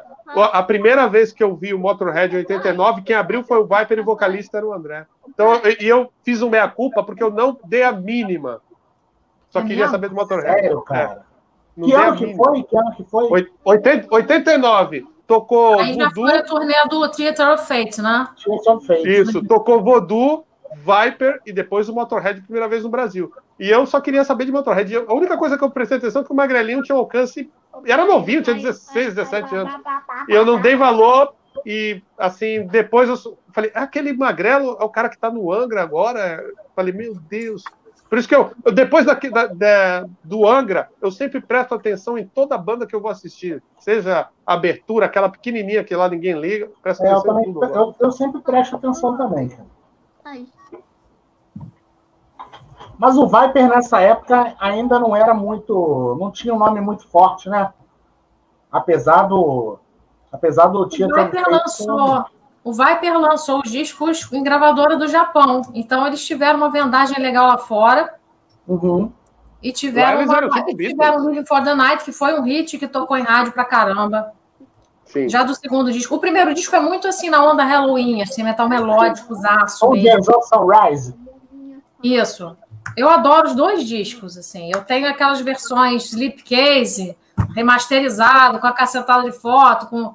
Eu amo, amo, Mas o amo. meu preferido é o Evolution. E aí já é com. Mas aí é com é, o Pete, né? É o Pete Passarel, é. Mas que tem, é que marca, é aquilo também a memória afetiva, Rods. Esse disco aí, o Evolution, foi algo que, assim, catapultou a- o rock aqui pra nós também. Pô, todo mundo, everybody, everybody, everybody gets me rock and roll. Muito bom. Carol, puxa mais um disco aí pra gente, vai. Vamos lá, Carol. Será- na- no Nacional, eu não peguei o meu de Sepultura, mas como dei mole, como boa Belo Horizontina, eu deveria ter pego, Qual que era? que é o, o, o Caos. Tem o Refuse Resist. Ah, é o. Sepultura eu iria colocar esse. Manda aí. É assim, é, é, uma, é o meu segundo favorito, porque na verdade é, é, eu tenho um de cada sepultura, né? Porque são dois sepulturas, praticamente. Então eu, eu curto pra caramba o Quadra, que foi lançado ano passado, e curto ele também. E é outro também que eu acho que, que divide opiniões também. Porque o Quadra, ele divide opiniões. Exatamente. Eu tenho ele. Descasso. Descasso. Só que assim, Muito você bom. sabe que algo interessante a se contar é que, que em BH, assim, a gente que já está na, na área praticamente curte sepultura, mas se você falar sepultura aqui, o pessoal fala, hum? É, mas é mas porque eu agora, acho né? que. É porque eu acho que já renovou a, a base de fãs, né? Eu acho que perdeu um pouco da, do que era há 20 anos Sim. atrás, 30 anos atrás. Né? Até eles, porque, Carol. foram formados num bairro recentemente é, relativamente perto aqui do meu, que é dois bairros para frente. Até, por, até porque, Carol, é, eu lembro que é, uma das minhas primeiras bandas, a gente gravou uma demo e a gente mandou para Cogumelo, porque era a gravadora ali, o selo, no caso aí de Minas, que era o sonho de toda banda de metal é, lançar alguma coisa por eles, né? Então é, a, a, a cena aí era. Clarinha, Clarinha, tu curte Sepultura? Não conheço muito esses discos, não. Conheço só o Roots. Eu já vi ao vivo várias vezes, adoro ver ao vivo, mas o disco mesmo. Uhum. Cara, coisas assim pesadonas, com vocal cultural, são coisas que eu gosto de ver ao vivo, que eu acho que tem uma energia. Sim. Mas não sou muito do disco. Entendi. Eu, eu particularmente, sou a maior defensora de bandas nacionais, porque eu acho que a gente não, não valoriza, às vezes, o suficiente o tanto de coisa que tem e acaba que vai entrando no declínio. Então, assim, eu sou a maior. Vamos botar para frente o nacional. Esse, esse, disco, na época, fez um barulho danado. Agora, olha só, falar em banda nacional, a gente, tinha, a gente acabou de falar, né? Eu estava procurando aqui, não estava enxergando. Mas está aqui, agora acabei de achar. Aí, ó. Aí, Clarinha. Esse disco, cara. Isso é maravilhoso, né? Eu Muito tenho bom. um desses também. Aí, ó, Viper Theater Fate. Agora, o meu preferido. O vinil foi pra fogueira. Olha o Evolution aí. Evolution. Até a produção é muito melhor, né, cara? Agora não, tem esse aqui que eu não sei se vocês têm também, ó. Manix in Japan. Eu não acompanhei veio, muito essa fase, não. Veio, veio na sequência. É, esse aqui, esse aqui tem as músicas do. Tem as músicas do Evolution. Sim. Não, esse, disco, esse disco fez muito sucesso aqui. No, no Japão, claro, mas aqui fez muito sucesso. Eu, até eu não entendo como que o Viper. Todo mundo cogitava de vir, tipo no Hollywood Rock, e não virava, não sei porquê. Ah, cara, de repente foi lance de empresário, né, cara? A gente sabe que é. rola muito isso, né? Ainda mais agora, pô, o, as coisas que o Chelsea conta pra gente, né, cara? É, é, a, gente tem, a, a, gente começa a ter até uma noção maior do que ocorria. Né? É. Carol, puxa mais um aí pra gente, vai. Olha, eu acho que assim, os outros aqui que eu já deixei, já falei de Iron.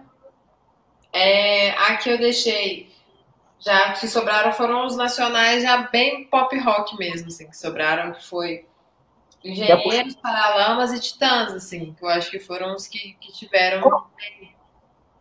Assim, Paralamas, Paralamas eu não conheço muito, mas o que, que você separou aí do Engenheiros e do Titãs? Deixei dois aqui do Engenheiros. Papé Pop. E a, qual que é esse aí? Revolta dos Dandes? Sim. É, e assim, vocês dois que Celso, menina tem bom gosto, Celso. Não, eu gosto. Eu sou fã, eu, eu, eu inclusive, eu, é, essa formação é a minha favorita, que é a, a clássica, que é, era um power trio que me lembrava muito o Rush. Então, Humberto Gessinger no baixo, Augusto o Carlos Maltz na. Augusto Lix na guitarra, que é um, um, guitarrista fenomenal, e muita gente não, não, não, valoriza. Toca demais. Cara, eu essa, acho essa o pop, pop muito maneiro, cara. Tem uma eu música chamada. Oi? A violência travestida faz seu trotuar. Faz seu trotuar. Eu acho maravilhosa essa letra. Ô, ô, ô, ô, Clarinha, você gosta do, do é Pop? Cara, o Papo é Pop não, mas eu gosto de várias músicas do, do Engenheiros do Havaí. Você tá falando do álbum ou da música? É, do álbum, do álbum. Do álbum. É porque Carol mostrou. É porque Carol mostrou o álbum ali. Eu gosto de promessa, eu gosto de algumas faixas. O Papo é Pop e a faixa eu acho enjoada. Uhum. Mas eu acho que tem várias faixas sensacionais a banda.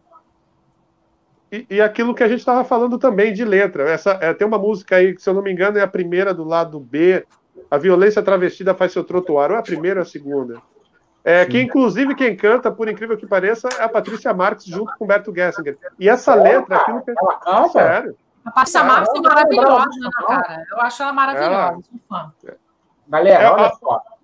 Essa canção olha é só. quase um, um, progressivo. Eu vou mandar depois. Manda, pega, pega a violência travestida faz seu trotuar. Olha só, a gente já tá, a gente já tá com um horário assim bem avançado. Então, eu vou, eu vou, eu vou jogar mais. Posso, posso? Vocês me permitem jogar mais uns álbuns aqui rapidinho, só para vocês comentarem? Eu não vou nem comentar. Vou jogar só para vocês. Podemos? Sim. Podemos? Posso? Quero ver as meninas falando. Vamos lá. Então, vamos lá, hein? Ó, Clarinha vai gostar desse, hein? Clarinha vai gostar, hein? Ah, esse Pô. aí, para mim, é obrigatório. Esse aí é formador de caráter e quem não gostar pode se ejetar.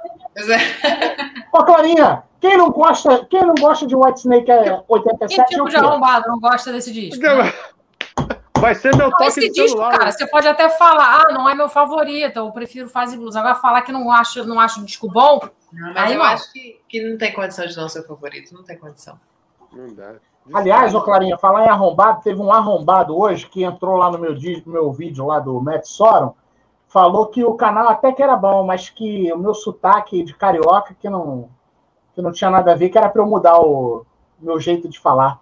Fala para ele que já, que já que ele solicitou, você vai contratar uma fonoaudióloga agora para fazer reeducação de atores. Exatamente. Que é tão importante para ele, que dá esse suporte enorme ao canal, e está pegando suas contas e editando os vídeos para você, você vai ligar para a fonoaudióloga agora. Tá aí, ó, escutou aí, ô, seu arrombado, o recado da, da Clarinha? Escutou aí? Tá? Não, não gosto, Como não gosto poeta, disso. caguei.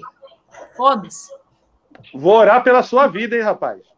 O, o, o Reverendo Salscage, esse aqui é o canal mais plural em termos de, em termos de sotaque. Que aqui a gente tem sotaque carioca, tem sotaque paulista, tem sotaque mineiro agora, tem sotaque nordestino. Certo? Pergunta, a hora que eu chamar tudo de trem, vocês não vão entender nada. é isso aí, ó. É isso aí, ó, Flavinha. É isso aí, ó. É isso aí, ó. Ele que fala. Cara, mas vocês não têm noção. É o que mais aparece, cara. É os caras botando comentário dizendo como é que eu tenho que fazer, como é que eu tenho que falar. Fala Porra. a palavra da moda agora. Você ganhou haters. É. Porra, cara, é mole. Em geral, o cara que comenta isso, ele não tem conteúdo no canal dele. Mas eu queria saber de onde que ele é para ele falar tão bem assim, porque Brasil é plural. Ah, mas esses covardes não, não bota cara, não.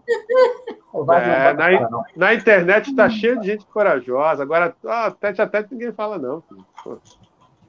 Tá pensando que a Clarinha, a Clarinha é a, a Clarinha é a é o meu braço direito aqui no canal, rapaz. Tá pensando que. Henrique, Olha, eu não sei se o cara tá sendo irônico ou se ele tá por causa do Asperger. Eu não sei se é ironia.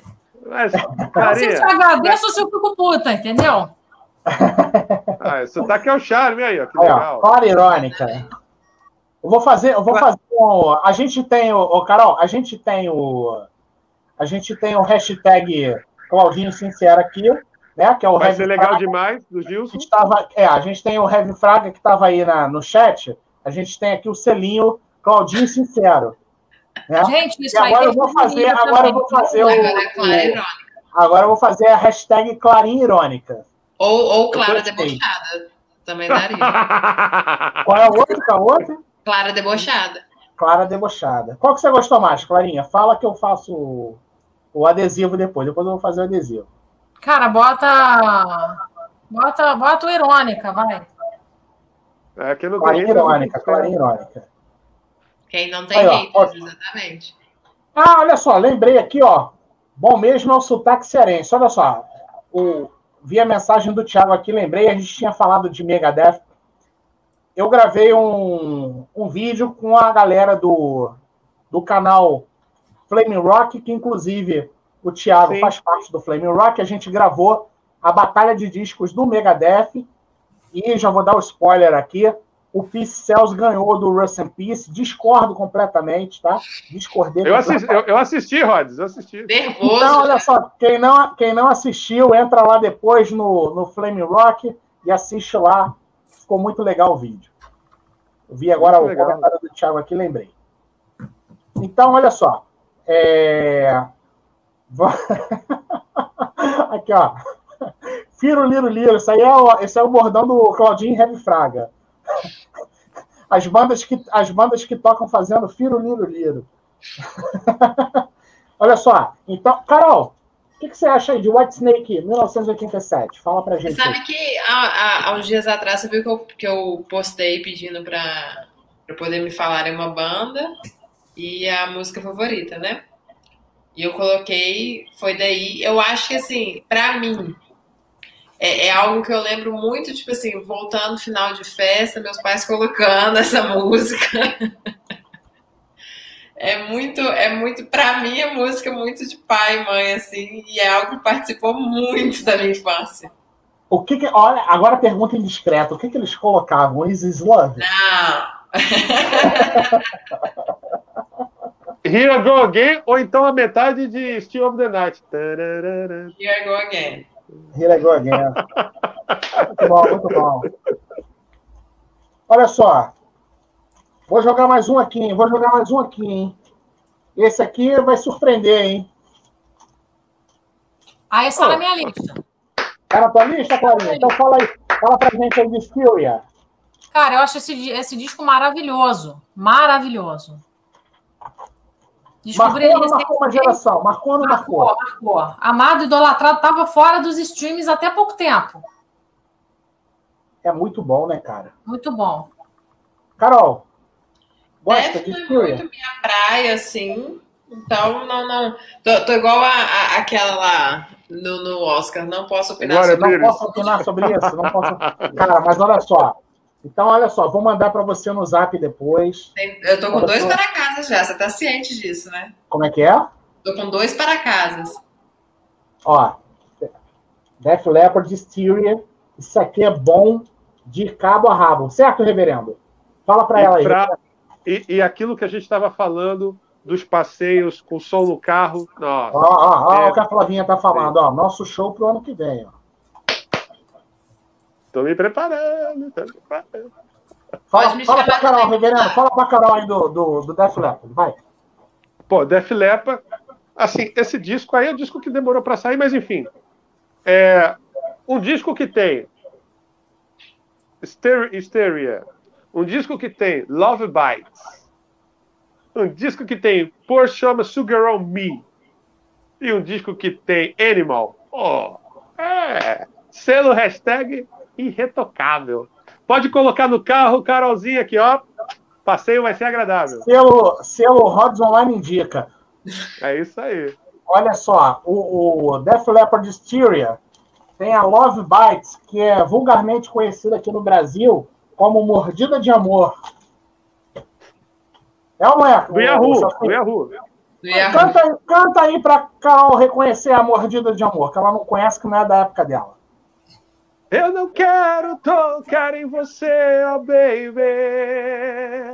E fazer Isso não é da época dela, bicho. Ela, ela, olha só, ela estava na faculdade no, na época do sertanejo universitário. O sertanejo universitário acabou de ir para o intercâmbio. Estava no ensino médio. Entendeu? Ela não vai lembrar dessa parada, isso pô. Daí, isso daí é 88, meu. Olha aí, ó, o Eduardo, ó, o Eduardo tá falando que conheceu o som do Cinderela graças ao Rods Online. Curtiu Cinderela, bastante. Aliás, ó, a, a, a Nath está pedindo o live do Cinderela e o Heavy Fraga já, já solicitou. Olha, já a live o... do Red, a live do Red que eu joguei lá no Instagram, teve muita Não, adesão, hein? Não, vai sair, eu vai sair. Eu, eu, Olha só, eu falei aqui, Rat, eu falei. Rat Cinderela. Cinderela, inclusive, foi, foi sugestão do Claudinho Heavy Fraga, né? Que já botou lá para o Conselho Deliberativo Rods Online votar, mas eu já provei. A live do. Ô, Carol, aqui é assim, aqui a galera bota a sugestão, a gente leva para o conselho, leva para o conselho deliberativo, né? Tem o nosso diretor de, de lives, que é o Claudinho Heavy Fraga, ele já botou lá para deliberar, mas eu já. Essa eu já canetei, eu falei, não precisa nem de votação da galera. Já estou aprovando já Cinderela e. Qual foi a outra que eu aprovei? Rat, Rat. Foi o Rat, é. Rat. Vai rolar, vai rolar. Vai rolar. Ó, a Natália já está se auto. Cadê? Tá aqui, ó. Natália já está se autoconvidando. Nath, você está convidada para a discografia do, do Cinderela e do Tem que ter Helena também, tem que ter Helena e Nath. É, tem que ter Helena. O Rat, tem, Rat tem que ter essa turma toda aí. É. Helena, é, Nath. A Nath eu o falo problema, é... Olha só, o problema, o problema da, da Helena é que a Helena só pode fazer aos sábados. E aí Faz já fica sábado, mais restrito para gente. É, não, tudo bem, por mim não tem. Mas aí já fica mais restrito, porque aí a gente tem que né, adequar para poder, poder fazer. A, a, Nath, a Nath, eu não sei se tem esse problema também aí de dar. A Flavinha também só pode fazer lives ao, aos, aos sábados. Bom, então, Carol, mais um aí no seu dever de casa aí para amanhã, tá? Eu vou te mandar depois o dever de casa. Para amanhã, cara? Amanhã. Você, está tá formando gente, que você viu que já teve gente que comentou aqui que você está tá apresentando. Aqui, aqui o Rods Online forma caráter. Aqui a gente forma caráter. Entendeu? É ou não é, Clarinha? Aqui a gente forma caráter. É isso Pô. aí. E aqui, quando entra hater, a gente fala mesmo, a gente bota para correr, não tem, não tem essa com a gente, não. Aqui tem gente que não gosta de discutir, eu também não gosto de discutir, não, mas eu gosto de responder e bloquear. Não, não, reverendo. Não, o cara vem aqui e fala o que quer. Ele vem aqui e fala o que quer, ele escuta também o que ele não quer. Gente, Flavinha tá lembrando de Van Halen. E teve ah, alguém que Van lembrou Halen. do LED também. Eu acho não, que... mas olha só, o Journey a gente não fez, mas o Van Halen a gente já fez uma live do Van Halen. Não, também. não é pra live, não, é pro tema do dia. Ah! Flavinha, Flavinha quer Van Halen, Flavinha quer Van Halen, serve esse? É, esse aí. A 1980, tá, tá, a década de 80 tá perfeita aí. Carol, Van Halen 84, o que, é que você me diz? Isso daí, pra mim, é ver filme e já ter lá, né? em todos os filmes, praticamente. Esse é bom esse, demais. Esse 1984 é muito bom, cinco estrelas. Clarinha. Cara, adoro esse disco. Foi o primeiro que eu entrei em contato. Primeiro que eu tive, adoro esse disco, é um disco maravilhoso, tem muito sintetizador. As Sim, músicas verdade. são mais assim, a respeito das canções. Os uhum. puristas gostam, em geral, do primeiro, de discos anteriores, por causa do, da parte guitarrística, mas eu acho que para quem curte canção e refrão, esse daí é o disco. Reverendo. Meu, o, o primeiro a, a, arrebentou tudo, mas esse daí ganhou o mundo, né, cara? Pô, a, a, minha, a minha filha fica dando cambalhota e diz que é por causa do David Lee, não é David Lee Roth, é David Lee Rhodes, que ela fala que parece com o Rhodes. David Lee Rhodes. David, é, David Lee Rhodes. Aí ela fica dando cambalhota dizendo que é o David Lee Rhodes, por causa do quê? De Jump. Cara, aqui também tem um adepto de cambalhota, cara. Se eu botar essas paradas aqui, rola imitação. Ah, cara, mas isso é coisa de criança, cara. A minha sobrinha faz isso também, cara. Hein, Carol? O que eu fico feliz aqui é que não só é um canal formador de opinião, como já forma a próxima geração que vai curtir rock and roll também. Exatamente. legal. A Flavinha tá falando que gosta mais do, do 5150. Gente, vocês sabem é. qual é a história de 5150? 5150 é um código que é usado pela polícia para avisar quando, por exemplo, ele manda um reforço policial que tem maluco na área, que tem um maluco no local, para tipo avisar. 5150. Então foi um recadinho para o Dave Lee Roth. Eita. E, e, e 5150 ele acabou botando o nome do estúdio dele, né? Nome do estúdio, é isso que eu falou. Nome é do mesmo? estúdio, linha de amplificador. É. é mas, já... cara, mas assim. Não, ele deve ter... capeta, é isso aí. É, não, ele deve ter colocado o nome do estúdio, obviamente, por conta do, do nome do álbum. Mas é, certamente isso aí foi uma indireta, como a, como a Clarinha falou, foi uma indireta para o David Roth, né, cara? Que curiosidade aí. Com certeza. Tá pensando o quê, cara? Rods Online também é cultura. Olha só, galera. Ô, ô, ô, Reverendo, tem muito tempo que você não bota um disco. Eu tenho três discos aqui para a gente fechar esse bate-papo, mas eu vou deixar você botar um disco aí, vai lá. Tem muito tempo que você não bota um disco aí pra gente. Vai. Poxa, gente, eu sei que a gente já falou desse personagem hoje, mas eu não posso deixar passar. Até é um disco que eu já citei, mas que é muito importante para mim, para minha formação também, que completa esse ano 30 anos, que é o No More Tears. Ozzy Ozzy, No, More, no no More Tears, para mim, Concordo. Maravilhoso. Meu, eu até coloquei.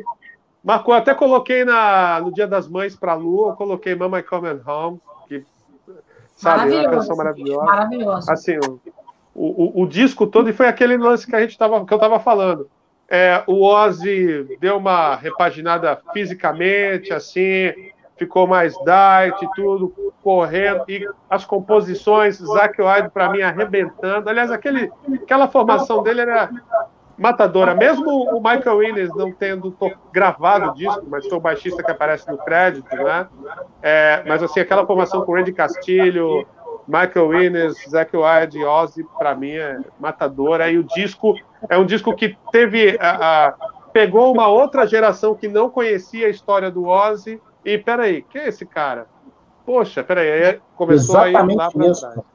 E tem música do Leme ali também, né? Tem, é, a Bamba Comerão, que tem participação do Leme. É, Aliás, cara, é, eu sei que tem gente que não gosta, cara, mas eu adoro Mama No Come Home e Poxa. Road to Nowhere. Demais, adoro. demais. Tá, tá na lista do, do, dos Vinícius aqui que eu roubei do namorado, coitado. ele sabe ou você tá revelando agora? Não, ele sabe, ele tá vendo, inclusive. Ah, então... Acho lindo. Então pronto, já descobriu. Se não sabia, já descobriu. Tipo isso. Cara, é por uma boa causa. Exatamente. Não, mas é, é, porque eu chego assim, ah, eu com certeza eu gosto mais que você, me dá esse, me dá esse, com certeza eu gosto mais. No Clarinha, cara, bota mais um disco aí pra gente, vai. Deixa eu ver. Cara, tô na dúvida. Pô, eu vou botar Deep Purple Machine Head. Boa escolha. Boa escolha, cara. Eu não botei o Deep Purple na lista, mas eu botei outra, mas eu botei outra coisa da época mas eu vou deixar a galera falar do Deep Purple também, mas eu já, já vou mostrar aqui o que eu tinha separado aqui. Eu não separei o Deep Purple. Eu pensei até em pegar, mas não peguei não. Mas eu peguei esse aqui, ó. Pô, esse também é maravilhoso. É, aí é... Simplesmente, simplesmente porque, é o, pra mim, é o início de tudo, né, cara? Exatamente. O pai do heavy metal, cara, isso aí. Exatamente. Na minha opinião, na minha opinião. Mas o Machine Head também é formador de caráter, né, cara? Eu tava escutando outro dia aí. De cabo a rabo. Não, e o, e o legal é aquela história, né? Da música do Carlos Lira, que o Blackmore ouviu, e aí se transformou Essa história eu não sei, não. Conta aí, conta aí. Essa história eu não conheço. É, tem, tem o Carlos Lira escreveu um, um, uma bossa com sambinha. É, Maria. Não me recordo o nome da canção. Depois, depois vocês procuram em Carlos Lira, Black Sabbath, alguma oh, Black Sabbath. Carol, seu namorado falando que você rouba todos os discos dele, ó. Aí, ó, tá vendo? Ó, Maria Moita, Maria Moita. Maria, Maria Moita, Maria, Maria Moita. Escuta Maria Moita, você vai ver de onde o Hit Blackmore tirou Smoke on the Water. Sério? Tá quando? Smoke on the Water? Caramba. É, sério. Escuta é pra você ver. É, mas isso não me surpreende, não, cara. O Rod Stewart também não roubou o Jorge Ben Taj Mahal? Taj Mahal. Taj Mahal. É, viu? Do You Want to Do you think I'm sexy? É, é o é, Taj Mahal. É, é, é, Taj Mahal. Mas é muito louco. Assim como a Vanusa fez What You Do e o Black Sabbath fez Saba Blue Saba. Né? Quem é copiou bom, quem? O Kiss copiou os Secos e Molhados ou os Secos e Molhados copiou o Kiss?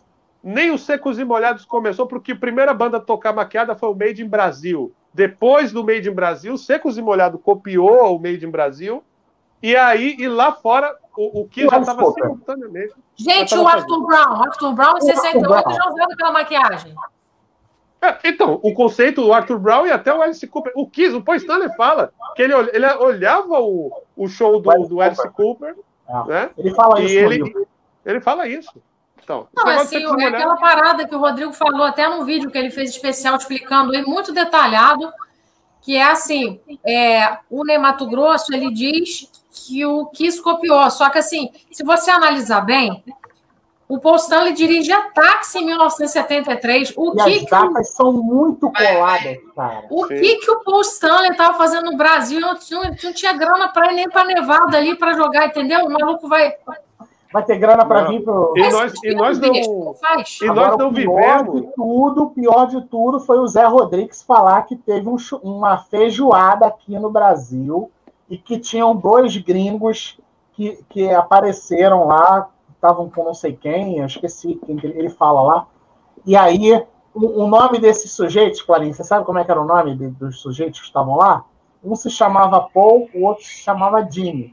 Cara, aí mas aí eu acho que assim, você vê o nível de droga que devia rolar numa, numa feijoada em 1972. Você acha que o maluco lembra de alguma merda? Ele não lembra nem como ele chegou em casa, nenhum deles. Cara, e o pior, cara, que ele conta isso, é uma pena que eu tive que tirar o, eu tive que tirar é, esse trecho do, do vídeo por causa de direitos autorais. Mas é uma... eu, eu, tinha colocado, inclusive, ele conta um negócio com uma veracidade que ele acredita é, na isso, é. Ele acredita de repente nisso. ele lembra disso, ele lembra de uma parada parecida. É, de repente ele lembra. E aí ele no... falou, não, e aí eu mostrei uma fita dos secos e molhados, os caras ficaram ouvindo. E aí ele falou que depois, no ano seguinte, apareceu o Kiss. É demais, né, cara? É muita droga. Eu acho né? que pode, pode, ter sido outra galera que estava nesse churrasco, tem outros gringos, entendeu? É que, curiosamente, é, e coincidentemente, o nome dos caras era Paul e Gene, né? É, por coincidência, é. o nome dos caras. Você lembra? Olha só, Celso, me diz uma coisa. Se eu te perguntar quem, com quem você conversou num churrasco em 1985, você vai lembrar? Não. Meu irmão, ninguém lembra. Irmão, vou te falar, cara. eu não, eu não uso, cara. Olha só, eu bebo pouquíssimo, não uso drogas. E, cara, eu que não porra, não lembro de negócio que aconteceu há seis meses atrás. Ó, tem coisas que vêm os insights, por exemplo, quando a gente conversa, poxa, vai ter uma live. Aí, é, ó, as coisas que eu não, não tenho uma, uma a, a, um conhecimento assim técnico, tudo, e eu gostava de ler muito isso daí, aí eu vou buscar novamente. Deixa eu ver se eu tenho algumas coisas que não foram para fogueira, ou então até acesso à internet. Mas eu lembro por causa de vocês, às vezes. Então é impossível. E eu que nunca bebi, nunca fumei, nunca usei droga, nunca fiz nada. É impossível o cara falar que lembra daquilo ali. Não, não dá, não tem como. Essa da, essa da feijoada foi foda. Paul e Gene na, na E, e, ó, e coloquei Lena fogueira agora, hein? A primeira banda a, a, tocar maquiado foi o Made in Brasil. Inclusive o Vander Tafo, que completou 13 anos da morte dele, ele, ele, ele que tocou nos Secos e Molhados, ele também antes tocou no Made in Brasil também. Olha, galera, vamos encerrar esse bate-papo aqui por hoje. Agradecendo a todo mundo aí que participou, que interagiu com a gente. Verdade. Agradecendo e dando boas-vindas à Carol aí que está entrando para a Rod Family. Eu ia mostrar esse último álbum aqui, ó, mas eu não vou me estender mais, não. Ah. Porque é, já falamos demais. Ô, ô Celso Cage, mostre, por favor, a peita aí para a galera que está assistindo a gente, ó. Aí, ó, que coisa linda, cara. Que coisa linda, hein? Quem quiser... Hoje eu vi customizado. Veio customizado, e tá caráter. A, a, minha, a minha meu instrumento de, de trabalho está aqui também. Ah, é. Pra, pra o, é o Chelsea agora, ou é o, agora eu estou de Celso Pronto. Aí, tô... imagina, imagina o frio que deve estar fazendo aí no Rio, gente. Só imagina. Olha, aí não olha, faz... eu estou em São Paulo, eu estou em São Paulo, eu estou em São Paulo. Não, estou falando para eles. Ah, é, nós estamos. eu, eu e Clarinha ah. estamos no Rio. Aí, ó. Clarinha está de, com a toca do Bruce Dixon. É isso aí. Não é? Olha lá. Olha lá. É, é, After Dark. Isso aqui é uma camiseta que ficou velha e aí eu transformei numa. Ficou maneira, ficou estilo do Bruce mesmo. Olha lá, Clarinha. Bugigangas. Olha só, então, é, mais uma vez, agradecer a todo mundo. Ó, aproveitar também que o Celso Cage mostrou a dele. É, lembrando que quem quiser uma dessa aí, entra lá no meu Instagram, me segue lá, manda um direct para mim, a gente vai negociar essa camisa bonita aí. Olha a minha camisa aqui da Sônia Nubes, ó. Que coisa linda também. Aliás, quem não assistiu, eu fiz uma entrevista com a Sônia Nubes, guitarrista do Cripta e do Cobra Spell. Entra aí, procura aí depois. Foi um dos últimos vídeos. Muito legal também. Lembrando que todos os nossos bate-papos estão no Spotify, então entra lá depois. Rods Online Podcast. Mais uma vez, Carol, depois que acabar a live, não vai embora, espera um pouquinho. Mais uma vez, agradecendo a Carol, Reverendo Celso Cage, Clara Lima. Vou deixar vocês se despedirem aí dos fãs de vocês. Tá Carol, emoção. só você. Gente, todo mundo que, que conseguiu ficar aqui, ó, muito obrigada. Vocês estão no coraçãozinho mesmo.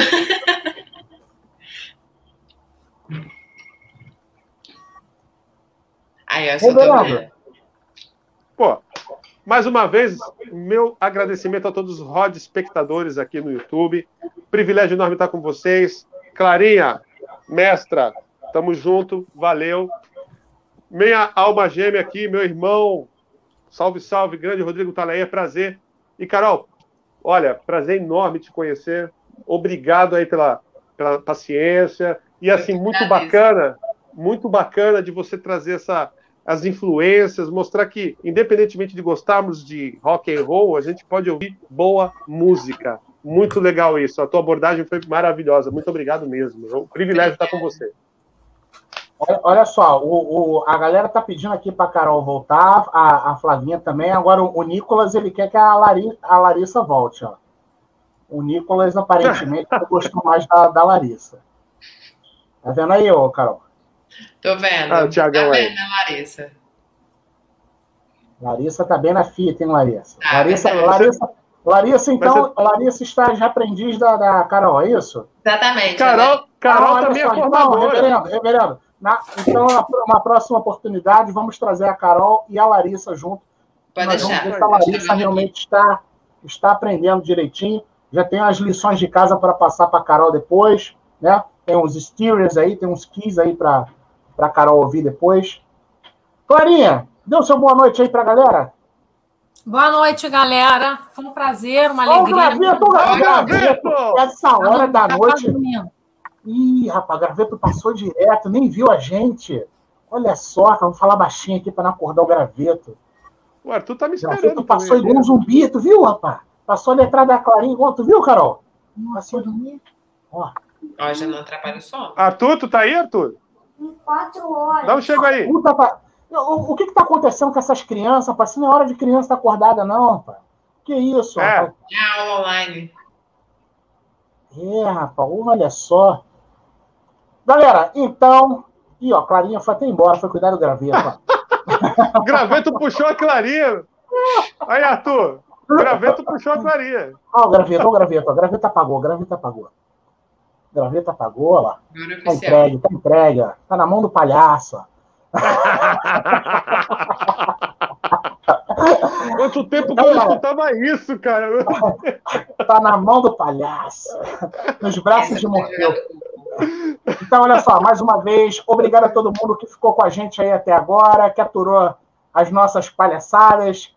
Lembrando, mais uma vez, quem não é inscrito do canal, por favor, se inscreva, deixa aquele like maroto aí pra gente, assistam os outros vídeos, compartilhem com os amigos, certo?